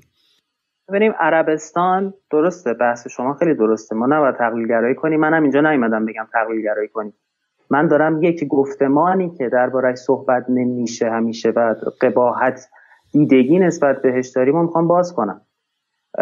عربستان اصلا الگوی رفتاری عربستان نسبت به آمریکا. شما چقدر می‌تونی عربستان یک کشور مستقل در برابر آمریکا دولت عربستان رو حساب بکنی؟ این جای بحث داره که شما چقدر عربستان رو عربستان سعودی دولت آل سعود رو در مناسبات بین المللی چقدر؟ حداقل الان شاید یه پنج سال 6 سال یه مقدار ده سال یه مقدار الگو متفاوت شده. ولی در قبل شما چقدر می‌تونی آل سعود رو الگوی مستقل به عنوان یک دولت ملت در نظر بگیری که بعد حالا به عنوان یه یونیت بخوای تو تحولات بین المللی قرارش بدی؟ خب ادامه بدیم چون بحث بله، بله. آقای علیزاده. بله، ببینید بعد از اینجا چه اتفاقی میفته اتفاقی که میفته تهدید حمله ایالات متحده آمریکا به ایران تهدید جدی میشه در اون دوران. دوستان عزیزان یادشون نمیاد یا یادشون رفته یا دلشون نمی‌خواد یادشون بیاد. بعد از اینکه آمریکا صدام رو حمله کرد و عراق رو گرفت و صدام سرنگون شد من سنم پایین بود ولی یادمه تو کوچه خیابون می‌گفتن بوش میاد که بوش میاد. صدام افغانستان رو گرفت صدام رو گرفت. بعدش میاد سراغ ایران. چندین بار ما شنیدیم که گزینه نظامی علیه ایران روی میز است. چندین بار ما این جمله رو شنیدیم. چندین بار. خب این تهدید عینیه. تهدید ذهنی که نیست. توی مرزهات اومده نشسته داره عملا تهدیدت می‌کنه. و بهت هم گفته محور شرارت. خب آیا یک کشور که تمام سعیش رو حداقل در ده سال قبلش کرده که عادی سازی کنه می‌تونه نسبت به امنیت و بقای خودش بیخیال باشه. بگه نه آمریکا کاری با ما نداره. ما تمدن 5000 ساله داریم ما نمی‌دونم اینجوریم اونجوری آمریکا به ما حمله نمی‌کنه همچی خبراییه. میشه اینجوری صحبت کرد در رابطه با امنیت و بقای کشور. اونم در قبال امنیت و بقای چه کشوری؟ یک ابرقدرت جهانی. که هر گونه تسلیحات متعارف هم برای شما بازدارندگی ایجاد نمی‌کنه. دوستان حواستون باشه بازدارندگی با کالای دفاعی فرق می‌کنه. بازدارندگی ضربه دومی است که منطق هزینه فایده رو به رقیب تحمیل می‌کنه. یعنی شما لزوما قوی ترین تانک ها رو داشته باشی قوی ترین هواپیماها رو هم داشته باشی. نمی‌دونم دو میلیون نفر ارتش هم داشته باشی. در برابر چه قدرتی؟ یک قدرت ای یک قدرتی که بمب اتم داره لزوما برای شما بازدارندگی ایجاد نمی‌کنه. همونطوری که برای صدام بازدارندگی ایجاد نه نه. نکرد. همونطوری که برای لیبی بازدارندگی ایجاد نکرد. بس میشه پس ما بحث جای خوبی رسیدیم خب؟ بذاریم ما بحث از همینجا شروع کنیم. یا می‌خواین چون می‌خواین یه استراحت سی ثانیه‌ای کنیم بهش برگردیم چون الان حدود 49 دقیقه از بحث گذشته. به نظر من یه مقدار به ایران هنوز اونقدر کافی نرسیم. بحث اصلی اتفاقا همینه آقای بازرگان. شما در واقع تزتون رو ببین من درست تز شما رو خلاصه کردم. تزتون اینه که آمریکا اومده دو طرف ایران رو گرفته و ایران احساس تهدید وجودی می‌کنه و به خاطر تهدید وجودی که رفته سراغ بازدارندگی اتمی. حالا صحبت می‌کنیم که این بازدارندگی اتمی با بمب احتمالا فرق داره چون نیاز نیست که شما بمب اتم بسازید. چیزی که بهش میگن در قدرت فرار اتمی. همون هم می‌تونه بازدارندگی داشته و اینو باید سریع بگیم چون بالاخره مخاطب 24 ساعته داره اینا رو در کلاب هاوس جای دیگه میشنوه. بخوام خیلی کند بگیم ممکن سه چهار روز طول بکشه. به این معنی من اینو قبول دارم. اما چیزی که از بیرون مخاطب نگاه می‌کنه میگه آقا برعکسی که دو طرف ایران گرفته بوش اگه تا اون موقع ساخته بودیم مثل پاکستان دمت هم گرم. رفته بودی و ساخته بودی و آمریکا هم نمیست به دست بزنه. دقیقا الان که بوش اومده به تو گفته محور شرارت. تمام دنیا ازش ترسیده. چین و شور چین و روسیه هم بعد از 11 سپتامبر قلاف کرده بودن شمشیراشون رو. ترسیده بودن. تو این شرایطی که بازرسا رو روت آورده. تمام ماهواره هم اومده بالا تکون بخوری. الان وقت اینه که بری دنبال هسته و تمام دنیا و غرب رو با آمریکا همراه کنی خب؟ و 20 سال رو کشور خودت تحریم بذاری. خب این که بازدارندگی به وجود نیاورده معمای امنیت معمای امنیت همینو میگه. شما در منطق محاسبه هزینه فایده خودت نمی‌تونی تصمیم بگیری که من سراغ هسته ای نرم بازدارندگی برای خودم درست نکنم که اونو تهدید نکنم که به من حمله نکنه. اون داره هر روز به من تهدید می‌کنه که من به تو حمله می‌کنم. من در جایگاهی نیستم که اونو تحریک کنم یا تحریک نکنم. مگه کشورهایی که آمریکا بهشون حمله کرد همه بهشون گفته بودن مرگ بر آمریکا یا همه مثلا ایدئولوژیک بودن یا همه به دنبال ای رفته بودن. تهدید عینی بقا اون دوران در خاور میانه برای جمهوری اسلامی ایران یک چیز جدی و حیاتی بود. بله شما می‌تونی بیای بگی که شما با این کار تازه دنیا رو علیه تهدید متحد می‌کردی فلان می‌کردی. خب اگه ما حالا این بحث یه جا دیگه باید ادامه پیدا کنه. در حوزه های دیگه بازدارندگی ایجاد نمی کردیم در موشکی در منطقه و آمریکا همونطوری که خیلی راحت به لیبی حمله کرد به ما حمله می‌کرد. ما چیکار اون موقع حساب نبود. این عزیزان اون موقع چی می‌گفتن؟ اون موقع ما قدرت های جهان اون موقع میارزید. الان در رابطه با اوکراین چی میگیم؟ در رابطه با توافق نامه بوداپست مردم چی میگن؟ میگن اون موقع مجبور شد پس بده. که دولت های دنیا علیهش متحد نشن. الان میارزه براش که الان تونست امنیت ملیشو تامین کنه. الان تونست جلوگیری کنه از تجزیه کشورش. الان می‌تونه مردمش راحت باشن. الان اون سفره و همکاری های جهانی به چه دردش خورد؟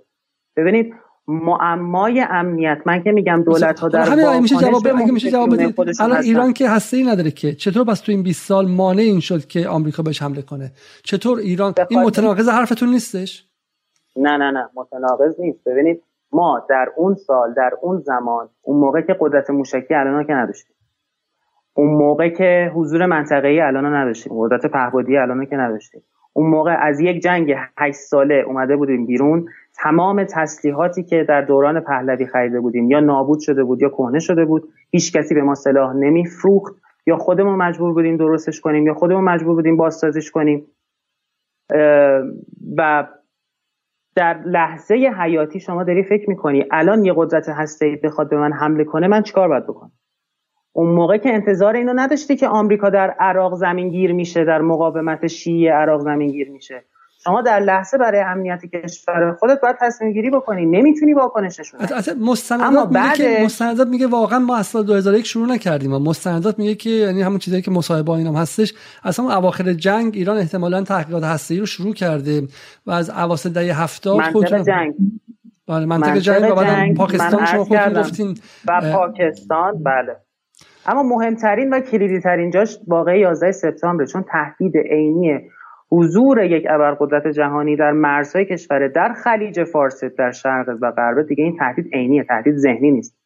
نکته اینه که بعد از این جمهوری اسلامی توانست با بازدارندگی غیر مستقیم با بازدارندگی اصطلاحا مثلثی علیه متحدین آمریکا در منطقه با مسئله موشکی با اعمال ضربه دوم چیکار تونست بکنه؟ ببینید آمریکا پنج قاره اون برتره حالا اصطلاحا پن... یعنی پنج تا قاره ایم اون اون قاره است ما تو این قاره ما که مستقیم که به لحاظ ژئوپلیتیک توانایی ضربه زدن به آمریکا رو که نداریم اما توانایی بالا بردن هزینه جنگ برای آمریکا در منطقه رو داریم. کاری که صدام و قذافی نتونستن بکنن. و متمرکز شدن به تسلیحات متعارف داخلی خودشون. چیکار کردیم؟ با قدرت موشکی. و قدرت منطقه عمق استراتژیک. حضور در منطقه. به ویژه در مرزهای اسرائیل که بزرگتر مهمترین متحده آمریکا در منطقه هست منطق هزینه فایده جنگ برای آمریکا در منطقه رو بالا بردیم. الان ایالات متحده الان خود فرمانده سنسکام همین یکی دو ماه پیش چی گفت؟ گفت جنگ با ایران یک سال خونین خواهد بود. اصلا به این راحتی ها خواهد بود.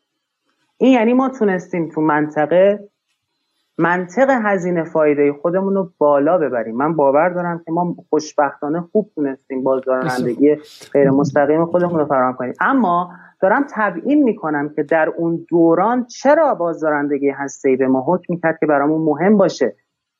اینو ما نباید در فراموش کنیم. اینو نباید بگیم که این گونه نبوده که مثلا ببخشید ایران خودش همینجوری شب خواب پا میشه بگه من می‌خوام برم دنبال هسته قواعد بین المللی واقعیات بین المللی محیط بین المللی محیط جغرافیایی به ما شرایط رو تحمیل می‌کنه به ما که ما مجبور میشیم برای بقای خودمون برای امنیت خودمون واکنش نشون بدیم من من من, من بحث میدار یه مدار بحث به شکلی انزمامی تر بشه. دوستان لیبرال و ایدئالگران میگن که در دهه هفتاد اتفاقا برخلاف حرف آقای بازرگان ما اصلا وارد تنش نشدیم. اکبر هاشمی رفسنجانی از کلمه گفتمان تنش استفاده کرد ولی نتونست حتی چه می‌دونم صد اون تعداد توریستی که به ایران آوردن توریست آمریکایی که به ایران آورده بودن رو جونشون رو حفظ کنه و بهشون حمله شد و اتوبوسشون به شکلی شیشاشو شکستن حزب اللهی ها و اونا مجبور شدن که برگردن و رابطه ایران و آمریکا همیشه پرتنش موند. و هاشمی رفسنجانی در نهایت پروژش برای اینتگریشن یا به شکلی بردن ایران تو بازار جهانی موفق نشه حالا اونا میگن لیبرال ها میگن در مورد خاتمی هم بعد خاتمی گفت ولی دولت پنهان نذاشتش و اتفاقا نشون میده که در ایران قدرت جای دیگه است. اونایی که قدرت واقعی دستشونه در همون 8 سال بین سال 76 تا 84 نذاشتن که ایران و آمریکا با هم مذاکره کنن نذاشتن که مشکلات رو برطرف کنن و کاری کنن که آمریکا احساس امنیت کنه. چون اونها حرفشون اینه که ایران به عنوان کشوری که یک به قول شما رویژنیست یا تجدید نظر طلب بوده در نظم منطقه‌ای؟ با آمریکا گفته که من خودم برای خودم اینجا کسی هم برو کنار. من اومدم. دو نیروهای به شکل نیابتی در منطقه درست کرده بوده. از جمله حزب الله و دنبال انقلاب اسلامی و صدور انقلاب بوده. سه به شکلی خیلی هم در این نظم جهانی منفعتی نداشته. می‌تونسته بزنه زیر میز و به همش بزنه. تو خیابون هم که صبح به صبح مرگ در آمریکا می‌گفتن و سفارت آمریکا بهش حمله کرده بوده. این حکومت در آمریکا احساس استراب به وجود میاره. این آقای صادق زیبا کلام میگه خانم فائزه هاشمی میگه و بقیه دوستان میگن. ایران وظیفش بوده که بره بگه من بچه خوبی ام و من در تو امنیت به وجود میارن. خب راهش این بوده که رابطش با حزب الله رو قطع کنه برای موشکهاش بیاد و به شکلی شفافیت به خرج بده. نه اینکه بره یه هسته هم روش اضافه کنه که بعد اونها احساس این کنن که دروغ پردازی. به قول احمد شیرزاد نماینده اصلاح طلب مجلس ششم میگفتش که دروغ پردازی ها و سیاهکاری ها و پنهانکاری های ایران. خب حالا من مخالفم باشا ولی میگم ایران پنهانکاری کرده آمریکای بنده خدا نگران شده. شما موافق نیستین که می‌شد در دهه هفتاد به سمت تنشزدایی واقعی رفت و اتفاقا ایران ایران بود که این عدم امنی اطمینان در آمریکا به وجود آورد؟ ببینید یه مشکل خیلی بزرگی که نسبت به تحلیل سیاست خارجی ما وجود داره و من خوشبختانه خیلی دور هم هستم از این مسئله اینه که تحولات سیاست خارجی رو ما از قالب و چشم سیاست داخلی میایم نگاه می‌کنیم. نه داخلی و درگیر داخلی نبود. اینا اینا پارادایم اصلا داخل ذره داخلی نبود. نه آقای بازرگان به من گوش کنید شما این لحظه. بحث خارجی خارجی دو تا پارادایم داریم. پارادایمی که میگه ما باید در دهه 70 یعنی ابتدای نظم تک قطبی ما باید با این نظم نظم تک قطبی همراه شیم و بریم درش حل شیم. و چاره هم نیستش. واقع گرایی حکم می‌کنه در سال 90 هم در سال 1990 واقعگرایی حکم می‌کنه حالا که نظم تک قطبی شده ما مثل دوره جنگ سرد رفتار نکنیم. همونطور که واقعگرایی امروز حکم می‌کنه که ما نریم فکر کنیم مثل سال ده سال پیش و بریم لوکر آمریکا شیم. ریشه این حرفا اینه که میان برمیگردن به اون دعواهای حزبی و فرضی های توطئه داخلی. ببینید شما ما در روابط بین الملل سیاست خارجی دولت ها رو یه یونیت در نظر می‌گیریم. در نظر نمی‌گیریم که چه دولتی سر کاره. خب شما در دهه 90 میلادی ایران رو می‌بینی که واقعا بسیار زیاد در راستای تنش زدایی و عادی سازی داره تلاش می‌کنه. و تا حد خیلی زیادی هم موفق رابطه ایران با کشورهای اروپایی نمونه بارزشه. اینکه سازمان ملل سال 2001 رو به عنوان به احترام ایران سال 75 آیه بازرگان شما به تاریختون با هم متفاوته. سال 75 میکنوس اتفاق افتاد. تمام سفرهای اتحادیه اروپا سفراشون از ایران بازخواست خواستن بیرون و ایران در پایین ترین سطح روابط با غرب بود. ببینید شما دوباره همون مسئله اینه. نشون میده که ما فقط داریم از قالب داخل به بیرون نگاه می‌کنیم. عرض بنده اینه که یه سری یه سری مسائل در عرصه روابط بین الملل به شما حکم می‌کنه که برای تامین امنیت خودت برای واکنش باید واکنش نشون بدی. این که ما اگه در منطقه مثلا از حزب الله حمایت کردیم یا مثلا رویکردهایی برای امنیت ملی خودمون در کشورمون داشتیم به خاطر رقابت های منطقه بوده به خاطر مسائلی که در روابط بین الملل داشتیم بوده. لزوما از ابتدا این گونه نبوده که. شما بیاین نگاه کنید عراق زمان صدام مگه بارها با آمریکا گفتگو نکرد؟ قذافی مگه سعی نکرد تمام سعی و تلاشش رو بکنه سال 2004 که عضو نظم آمریکایی بشه؟ ببینید یه انقدر نباید یه طرفه به قاضی بریم نه نه نه نه بحث یه طرفه. آیا بدین من فکرم که شما با هوموجنایز کردن نگاه رئالیستیتون عملا سیاست رو از بین می‌برید. به چه معنی؟ یعنی با قطعی کردن و غیر مشروط کردن اصل لزوم به شکلی قدرت دفاعی همه جای دیگه از بین مثال براتون بزنم. به همون دلیلی که ایران میدونستش که برای دفاع از خودش باید خارج از مرزها حضور داشته باشه من اصلا بهتر شما بزنین بگم. چون ایران هواپیما نداشته چون نیرو هوایی ضعیف بود چون غرب و شرق روسیه و آمریکا به ایران هواپیما نمیفروختن ایران اگر حزب الله رو از دست می‌داد عمق استراتژیکش رو از دست می‌داد در به شکلی در مرز اسرائیل خب از بین می‌رفت. همینطور هم جاهای دیگه. اما همزمان همین ایران متفاوت رفتار می‌کنه. ایران یک جایی سفتر می‌گیره جایی شلتر می‌کنه. یه جایی با آمریکا محکم جلوش وای میسته. یه جایی سال 2001 عقب می‌کشه با آمریکا. سرش هم خم می‌کنه بهش نقشه ورود به افغانستان میده. خب برای همین برای همین منطق هزینه فایده منطق هزینه فایده است در دولت ها ایجاب می‌کنه برای تامین امنیت ملی خودت. برای تامین منافع ملی خودت. اون جایی که زورت برسه و اون جایی که زورت نرسه محاسبه هزینه فایده بکنی و نسبت به تحولات بین الملل واکنش نشون بدی. قرار نیست که مثلا من که الان دارم میگم گفتمان رئالیستی ایران پس همه جا یه روی کرده داشته. اتفاقا من باور دارم جمهوری اسلامی ایران گفتمان رئالیستیش به شدت ضعیف هم بوده. خب حالا دقیقا بحث ما همینه. بحث ما اینه که فایده به کشورها بحث, بحث ما اینه که این امر بازدارنده هسته ای که خیلی هم حالا اصلا شما میگید که خوبه و می‌تونست که ایران رو به شکلی براش بازدارندگی به وجود بیاره آیا این حالا ما بگیم آقا بازدارندگی هسته بازدارندگی داره. خب بسیار خب هر کسی که بخره بشم همه همه می‌دونن که هسته بازدارنده داره.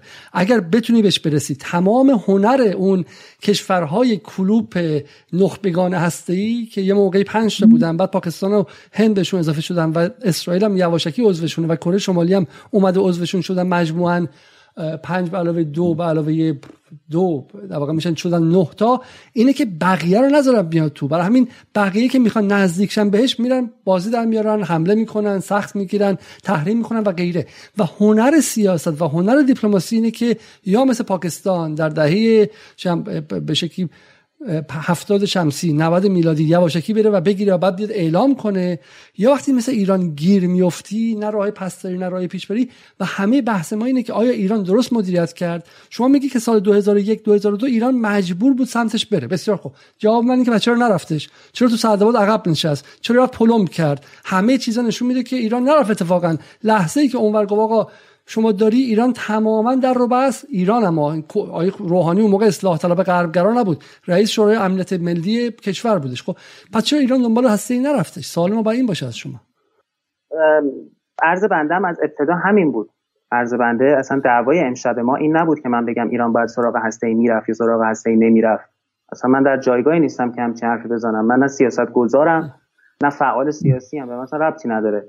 من به عنوان یه پژوهشگر امنیت بین الملل دارم تفسیر و تبیین می‌کنم دارم توصیف می‌کنم که اهمیت این موضوع برای ما از ابتدا چی بوده؟ که ما این همه در قبالش داریم حاشیه می‌بینیم این همه سال و این همه داریم هزینه می‌بینیم. و اینکه الان که نگه داشتیم اهمیتش برای چیه؟ و چه, چه نقشی در بازدارندگی ما داره؟ من با توجه به که نمی‌دونم چقدر وقت داریم آقای علیزاده چون ما مباحث زیادی رو می‌خوایم بهش اشاره کنیم. درسته؟ چقدر وقت داریم؟ به من بگین الان یک سال وقتمون گذشته. من می‌خوام اگه ساختار نباشه مثلا ما 5 ساعت هم حرف بزنیم به جایی نمی‌رسیم. بعد ساختار الان بس ما به اینجا رسیدیم که بسیار خوب. در تاریخ هسته ای نقش بازدارنده داشته. می‌رسیم به ایران سال 2003 و من می‌خوام شما اینو به مخاطب توضیح بدید و شما معتقدید که اینکه ایران هسته رو شروع کرد بحث برق و انرژی پاکیزه و مسائل مصارف پزشکی اینا نبود. اینا در واقع روبنای حقوقی بود نه نه که من ایران من چیزی عرض نکردم. من چیزی عرض نکردم. بعد عرض من اوایل ارزم عرض کردم که کالای باز کالای انرژی هسته ای مثل بسیاری دیگر از کالاها استفاده های گوناگون داره. شما چاقو می‌تونی باهاش میوه پوست بکنی می‌تونی باهاش آدم بکشی. به این معنا نیست که اگه شما تو خونت چاقو داری پس آدم کشی. شما علا رقم تمام احتیاجاتی که ما در استفاده های صلح آمیز استفاده های برق انرژی استفاده داروسازی تمام نیازهایی که می‌تونستیم از قبل با خودمون با خودکفایی برطرف کنیم یک بود و یک روی دیگر سکه هم مسئله امنیته و این مسئله هنوز که هنوزه. در برجام در احیای برجام اهمیت پررنگی دارد. هنوز که هنوزه. ما کالای هسته ما علا رقم تمام استفاده هایی که در حوزه های صلح آمیز انرژی برق دارو می‌خوایم ازش بکنیم به عنوان یک ابزار امتیازگیری دستمون هنوز نگه داشتیم. که اگر دفعه بعدی تحریم های آمریکا خواست اضافه بشه و خواست بیاد سراغ توافق موشکی ما و خواست بیاد سراغ توافق منطقه ما و جدیدا دست گذاشته رو پهپادهای ما و دونه دونه اینا رو خواست با ما خل سلاح کنه از ما بگیره به بهونه تحریم ها ما نذاریم. این نشون میده این چه اهمیتی داره؟ یعنی در حوزه بازدارندگی هم هنوز برای ما اهمیت داره و ما اینو نباید فراموش کنیم و بدونیم که این موضوع یک کالای گرانبهاییه. یک کالای گرونیه یک کالایی که ارتباط مستقیم به امنیت ملی ما دارد. این روی دیگر سکه است. به این معنا نیست که تمام سکه اینه. این روی دیگر سکه است که باید گره فکری که در ایران هست میگم. شما حالا ما بخوام در مورد هسته فوقان امر آکادمیک حرف بزنیم. خب کتاب های خیلی زیادی نوشته گره گرهی که در فضای ایران هست نمادش اینه که از یک سم دست جمهوری اسلامی ایران بسته بوده. چون بالاخره مجبوره که بهش مشروعیت بده. آمریکا که عراق به خاطر به عنوان رئالیسم من دارم با شما حرف می‌زنم. آمریکا که به عراق به خاطر منافع خودش حمله کرد خب اسمش رو گذاشت دفاع از دموکراسی و بقیه روبنایی داد. ایران هم بالاخره یه روبنای حقوقی بهش می‌داده که و این روبنای حقوقی بحث برق بوده که دست جامعه بین الملل ببنده. بگه من به شکلی هیچ یه تبصره خودتون نوشتین منم عضو ان اسمش شورای قطع اسمش چیه؟ من دیگه الان دیگه خیلی شم MPD MPD شدم خب. و من عضو اینجا هستم و حقمه که از این استفاده کنم. خب جامعه ایران چی میگه؟ در روی این سطح میگه تو به خاطر برقه بی بی سی شب میاد اینترنشنال شب میاد میگه حساب می‌کنه براشون. مثلا شما هزار میلیارد دلار آقای نامور حقیقی ادعا می‌کنه که ایران به خاطر هسته ای ضرر کرده به خاطر تحریم ها میگه چقدر مثلا از برق می‌خواستی سود کنی؟ و بعد ما گرفتار حرفای خیلی عجیب غریب میشیم. در حالی که حرفی که شما می‌زنید و به این علتی که به نظر حرف شما جالبه و مخاطب بشنوه اینه که شما میگه اصلا این اشتباهه. خب یعنی ما این اشتباه نیست. حتما برقم فایده داشته پزشکی هم داشته. اما محاسبه عمیقتری بوده در لایه. که این محاسبه بعد قیمتش خیلی بیشتر از این حرفا میشه. اینجاست که حالا بعد میشه محاسبه کرد چه بسا با تحریم ها میشه سود و زیان کرد که آیا میارزیده یا نمیارزیده. اما احساس می‌کنم که شما یا محافظه کاری می‌کنید یا بخاطر چون در ایران هستید راحت نمی‌تونید بگید این رو خب؟ من مثلا مثلا گره کار ما هم در حال حاضر اینجاست. اتفاقا نه نه نه. اتفاقا من خیلی من خیلی از عزیزان دیگه دارم روی این موضوع رو صحبت می‌کنم. روش کار کردم دغدغه ذهنیم بوده. منافع ملی منافع امنیت ملی کشورم ایران برام اهمیت داره و خیلی روک دارم اتفاقا رو صحبت می‌کنم. ببینید نکته همینه. نکته اینه که این گونه ما همونطور که شما همیشه به من میگین و به همه میگین که نباید تقلیل گرایانه نگاه کنین. الان هم اینو نمیشه تقلیل گرایانش کرد. که بگیم آقا فقط این اهمیت انرژی اتمی روی این موضوع بوده. نه بالاخره داره سرمایه گذاری میشه تو کشور. زحمات بسیاری کشیدن. دانشمندان ما علم هسته ما به مراتب واقعا پیشرفت کرده. اینا دستاوردهای بسیار بزرگی که کشور ما به دست آورده. اینا رو نمی‌تونیم من بیام بگم نه اینا اصلا مهم نبوده. اصلا این گونه نیست. اینا واقعا مهم بوده. به عنوان مخصوصا ما در عصر جدید در عصر در نظم آینده جهانی نیاز داریم که بتونیم پیشرو باشیم و از تکنولوژی های جدید خود ساخته بهره برداری بکنیم. خب؟ اما روی دیگر سکه هم اینه که ما یک کشور در یک منطقه عادی نیستیم. یک رقیبی داریم که قدرت و احساس امنیت و بقا هم به ما یه سری چیزها رو تحمیل می‌کنه. ما در یک منطقه داریم زندگی می‌کنیم که اسرائیل کالای هسته‌ای داره بمب اتم داره عضو NPT نیست. عربستان سعودی 110 میلیارد دلار سلاح و تسلیحات می‌خره. امارات رافائل می‌خره. ترکیه عضو ناتو و از مرزهای خودش خارج میشه تو لیبی توی قره توی افغانستان نیرو میاره. داعش ما تو منطقه داریم اوج رقابت ها داریم. خود آمریکا نیروی مستقیم در منطقه داره تو خلیج فارس ما. دور تا دور منطقه ما مرزهای ما پایگاه نظامی داره. هر روز تو همین توافقات احیای برجام ما چند هزار دفعه شنیدیم که گزینه پلن بی روی میز است گزینه نظامی روی میز است. یا توافق یا جنگ یا اسرائیل به شما حمله می‌کنه؟ ما دغدغه بقا و امنیت داریم. ما تو اروپا که زندگی نمی کنیم تو کره تو آسیای جنوب شرقی که زندگی نمی کنیم که. ما در منطقه حساسی داریم زندگی می کنیم و الگوی رقابت ما با یک ابرقدرت هسته‌ایه. خب الان عرض بنده اینه. ما برای اینکه بخوایم اهمیت همین برنامه هستیمون رو همین امروز که تصمیم داریم بوم نسازیم. ببینیم من به عنوان یک واقع گرا منطق حکم می‌کنه که مخالف مینستریم وای نستم و توصیف کنم. توصیف مینستریم الان اینه که سیاست کلان ما اینه که ما بوم نسازیم و اینو بارها اعلام کردیم و ثابت کردیم و اینو علکی نمیگیم. اگه می‌خواستیم علکی بگیم بزرگترین و بیشترین میزان نظارت ها و بازرسی های دنیا رو داوطلبانه قبول نمی‌کردیم. دست و پای خودمون رو اینجوری نمیبستیم.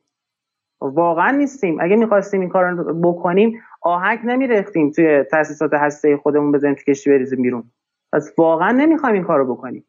اما نگه داشتن این میزان هسته ای هم علا رقم این که حق مسلمونه واقعا رقم این که استفاده صلح آمیز انرژی دارویی می‌خوایم ازش بکنیم. به عنوان کالای امنیتی و بازدارندگی چه اهمیتی داره؟ اهمیتش اینه. من اگه اجازه داشته باشم باز کنم این موضوع رو. این دوستان باید توجه داشته باشم ببینید برجام به عنوان یک توافق بین المللی چه جنس توافقی بوده دوستان؟ آیا برجام یک توافقیه که بین مثلا کره جنوبی با ژاپن سر جابجایی کالای خاص اقتصادی امضا شده؟ آیا یک توافق دوستانه است؟ یا یک توافق بر مبنای رقابته؟ نه تنها رقابت دو تا بازیگر اصلی این توافق آمریکا و ایران الگوی رفتاری خصمانه دارن نسبت به هم. حالا خوب یا بد تقصیر هر کی می‌خواد باشه. خب؟ شما اول برجام چی نوشته؟ نوشته که ایران کشور ایران نه جمهوری اسلامی. ابد از داشتن هر گونه تسلیحات و ادوات نظامی محروم می شود یعنی موضوع برجام خل اصلاح کردن هسته ای ایرانه. پس برجام کاملا یک توافق امنیتی بر مبنای رژیم کنترل تسلیحاته. حالا این بحث بماند که ما چه اشتباهی کردیم. این توافق امنیتی بر مبنای رژیم کنترل تسلیحات رو با منطق اقتصادی و حقوقی رفتیم جلو بستیم نه با منطق امنیتی. حالا این یه بحث مفصل جداگانه داره کاری نداریم الان. الان بعد از اینکه این توافق امضا شد بسیاری می‌گفتن دیگه خب این تموم شد دیگه آشتی ایران و آمریکا رو بریم خودمون رو با آمریکا ببندیم و همون موقع به اوباما بسیاری نقد شد که شما چرا موضوعات دیگر ایران رو توی این توافق قرار ندادی؟ چرا در رابطه با موشکی؟ چرا در رابطه با منطقه صحبت نکردی؟ اوباما اون موقع چی گفت؟ گفت اجازه بدید من اینو پایه قرار بدم. بعد میرم سراغ توافقات بعدی. آقای ترامپ اومد چیکار کرد؟ ترامپ گفتش نه من یهو با رویکرد رئالیستی خارج میشم فشار حد اکثری میارم و به ایران میگم همه اینا رو باید توی توافق به من بدید آقای پومپو دوازده تا شرط برای ما گذاشت. اون دوازده تا شرط چی بود؟ خلاصش بخوایم بکنیم چی بود اون دوازده تا شرط؟ آیا به ما گفت ما کالای اقتصادی بهت میدیم؟ آیا گفت من میام تو کشورت سرمایه گذاری می‌کنم؟ آیا گفت من تو رو عضو WTO می‌کنم؟ آیا گفت نمی‌دونم اسرائیل رو به رسمیت بشمر آیا گفتش که سفارت آمریکا رو تو تهران باز کن؟ چی گفت؟ گفت یک خل سلاح کامل هسته ای مذاکره در رابطه با موشک.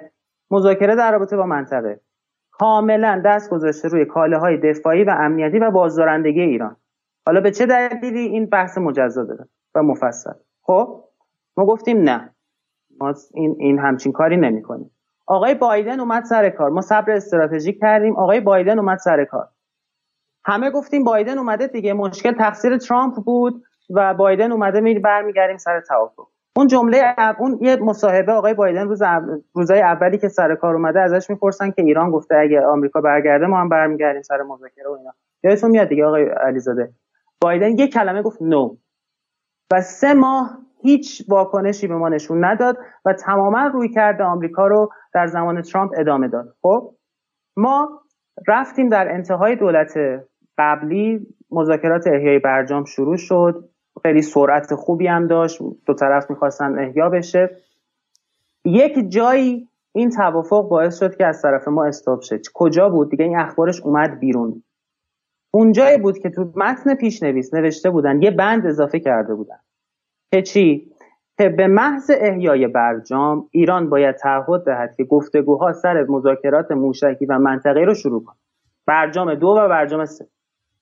و اگه این کارو نکنه ما با توجه به این قاعده میگیم برجام, برجام نقض شده و تحریم ها رو برمیگرده که رهبری واکنش نشون داد و ما اومدیم بیرون. گفتیم برای اینکه این کار رو بخوایم برگردونیم و این شرط رو لغو کنیم اومدیم بایستادیم دسترسی آژانس رو محدود کردیم و غنیسازی خودمون رو بردیم بالا. درسته؟ که بتونیم کارت امتیازگیری بگیریم رو زمین بازی کنیم. با قربونت برم و سلام علیکم و تو رو خدا مذاکره کنیم که امتیاز کسی به ما نمیده. خب؟ الان تمامش می‌کنم. آقای علیزاده خیلی مهمه. بعدش تازه آقای اولیانوف در وین هشت دو ماه پیش تازه برگشت گفتش که ما اون داره کردیتش رو به خودش میده کردیتش به اون نیست. ما تازه طرف های غربی رو راضی کردیم که مذاکره در رابطه با توافق موشکی و منطقی را از احیای برجام لغو همزمان از کاخ سفید شنیدیم که چقدر به ترامپ نقد می‌کردن که ترامپ اشتباه کرد و این الگوی فشار حداکثری شکست خورد. چرا اینو میگن؟ به خاطر اینکه اونا تو محاسبات خودشون الان باید میومدن سراغ برنامه های موشکی و, منطقه ما. نه اینکه دوباره در رابطه با برنامه هسته ما مذاکره کنن. خب؟ وزیر خارجه وزیر دفاع اسرائیل همین چند وقت پیش توی کنفرانس امنیتی مونیخ یه حرفی زد. برگشت گفتش که توافقی که با ایران داره امضا میشه توافقی به مراتب ضعیفتر و بدتره. خب این یعنی که در راستای منافع ملی خودش داره میگه این یعنی ایران منافع بیشتری امتیازات بیشتری نسبت به 20 15 تونسته بگیره. دو یه حرف دیگه ای زد. گفت توافقی که در 20 25 با ایران امضا میشه به ایران تحمیل میشه واژه تحمیل رو به کار نبرد. توافقی که 20 25 با ایران امضا میشه به مراتب قوی تر خواهد بود لانگر و استرانگر خواهد بود. یعنی چی؟ یعنی این برنامه های موشکی و منطقه‌ای بالاخره تو هدفشونه که با ما کار از ما بگیرن. این خد... این کنترل تسلیحاته خب؟ و جدیدا شما می‌بینید که قانون تحریم های پهبادی نه پهبادی پهبادی هم توی کنگره. یعنی دونه دونه کاله های دفاعی و نظامی ما رو دارم حالا نکته که شما می‌خواید نتیجه بگیرید چی از این؟ نکته که می‌خوام نتیجه بگیرم. الان اگر عزیزانی که میگن سانتریفیوژ ها رو باید بدیم بره این برای ما هزینه داره برای ما فلان داره. نیروی انرژی اتمی رو اگه نگه داریم هزینهش برای ما بیشتره. اگر ما در 2025 اگر در 2015 یا الان انرژی اتمی و هسته خودمون رو کامل داده بودیم رفته بود و آمریکا تحریم ها رو بر میگردون و الان می‌گفت حالا بیا موشکی تو بده حالا بیا منطقه تو بده ما باید چیکار می‌کردیم؟ برای اینکه رفع تحریم کنیم. و چیکار می‌کردیم؟ می‌تونیم تو این بعض آشوبناک خاور میانه تو این تهدیدات تو این من تو این بعض آشوبناک بین المللی بگیم دوباره موقع بحثا شروع می‌شد دیگه مثل الان دیگه. آی موشک می‌خوایم چیکار؟ موشک نمی‌دونم بردش 200 کیلومتر باشه کافیته تو منطقه می‌خوای بری چیکار؟ چراغی که به خانه بازم چون ما اینا رو بحثا با هم با عزیزی هم با کیان عبداللهی دیشب هم با دوست کردیم بحث این بحث رو مخاطبان تقریبا باش آشنا هستن. چیزی که مخاطب نمی‌فهمه و گیج میشه اینه که خب اگر این بازدارنده است خب چرا ما انجامش ندادیم؟ اگر این بازدارنده است تو سعدآباد عقب رفتیم بعد جلو رفتیم بعد الان عقب رفتیم. یکی این که من بگم این رو. اگر این بازدارندگی اینقدر مهمه که شما معتقدید خب سوالی که ما میشه از اون ور میشه. از اینکه خب اگر این اینقدر اهمیت داره چرا ما این هزینه رو ندادیم یک بار؟ چرا شل کن سفت کن کردیم؟ 20 ساله. 20 ساله که همه چیز رو هم بهش گره زدیم خب؟ پس اگر واقعا این می‌تونست تا این حد کالای امنیتی پرهزینه باشه چرا رفتیم تیکتی که مفت فروختیم؟ و اگه مفت فروختیم باز چرا رفتیم خود اون جنازه رو پس گرفتیم دوباره باز ادامه دادیم؟ بازی جدی یعنی نه به سمت چپ نه به سمت راست. ببینید الان برنامه هسته ایران بازدارنده نیست. بازدارندگی هسته اون مرحله که شما به مرحله آخر بازدارندگی کامل رسیده باشی که در لحظه بتونی واکنش نشون بدی. اینکه شما توانایی داشته باشی 6 ماه دیگه 9 ماه دیگه بسازی بازدارندگی برای طرف مقابلت ایجاد نمی‌کنه که الان به حمله نکنه. نه.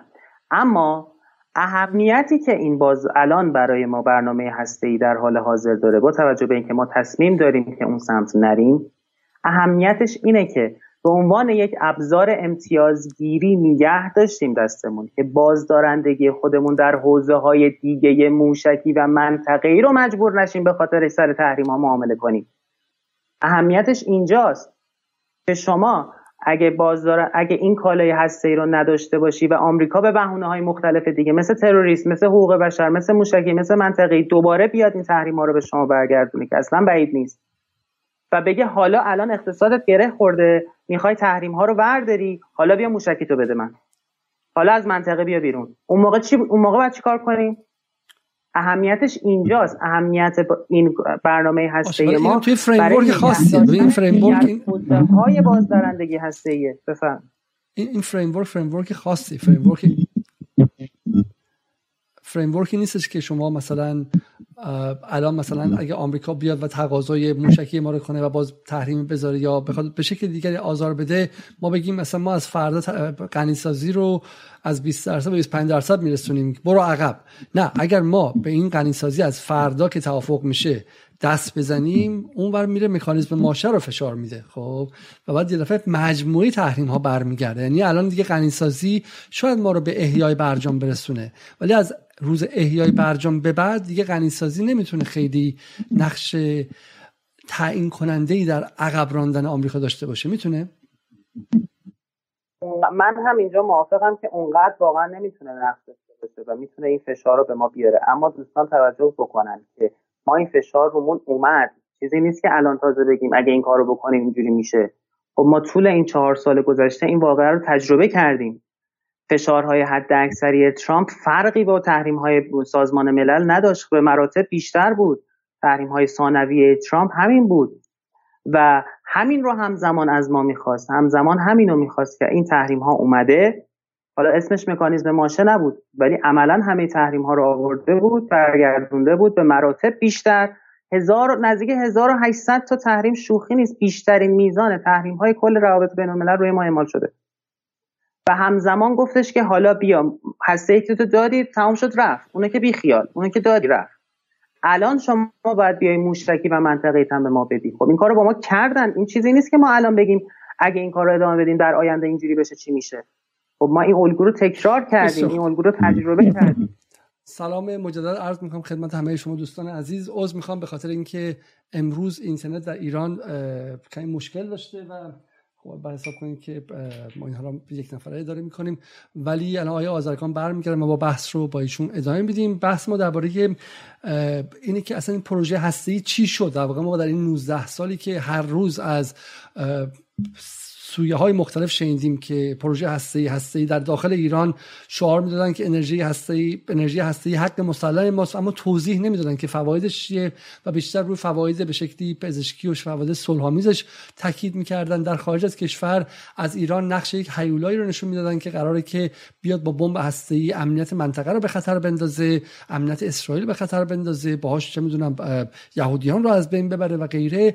و و ما بالاخره الان می‌خوام ببینیم که اگر واقعا درک بهتری از این قضیه داشته باشیم چه بسا فهم کلیت سیاست ایران شاید برامون آسان تر باشه. با آقای بازرگان صحبت کردیم. میشه آقای بازرگان که هفته پیشم مهمان ما بودن فریم ورک یا به شکلی نگاه رئالیستی و واقعگرا دارن و معتقدن که قدرت هسته ای از سال 1945 به این سمت تعیین کننده بوده و باعث اف... باعث این شده که دولت ها نتونن به هم جنگ رو مرتب اعمال کنن و در واقع تاریخ رو تقسیم می‌کنن به پیش از 1945 و پس از 1945 در واقع جنگ های بی پایان قبل از 1945 و بعد از اون که جنگ ها خیلی خیلی محدودتر شد. ما در کره داشتیم جنگ رو در ویتنام داشتیم در کامبوج داشتیم در خود بین ایران و عراق داشتیم به اشکال مختلف در افغانستان داشتیم. ابرقدرت ها با همدیگه به صورت نیابتی وارد جنگ می‌شدن اما خودشون مستقیم رو در رو نشدن. یکیش در کوبای 1962 بود که مثل همین اوکراین امروز آمریکا و شوروی اون موقع شاخ به شاخ شدن.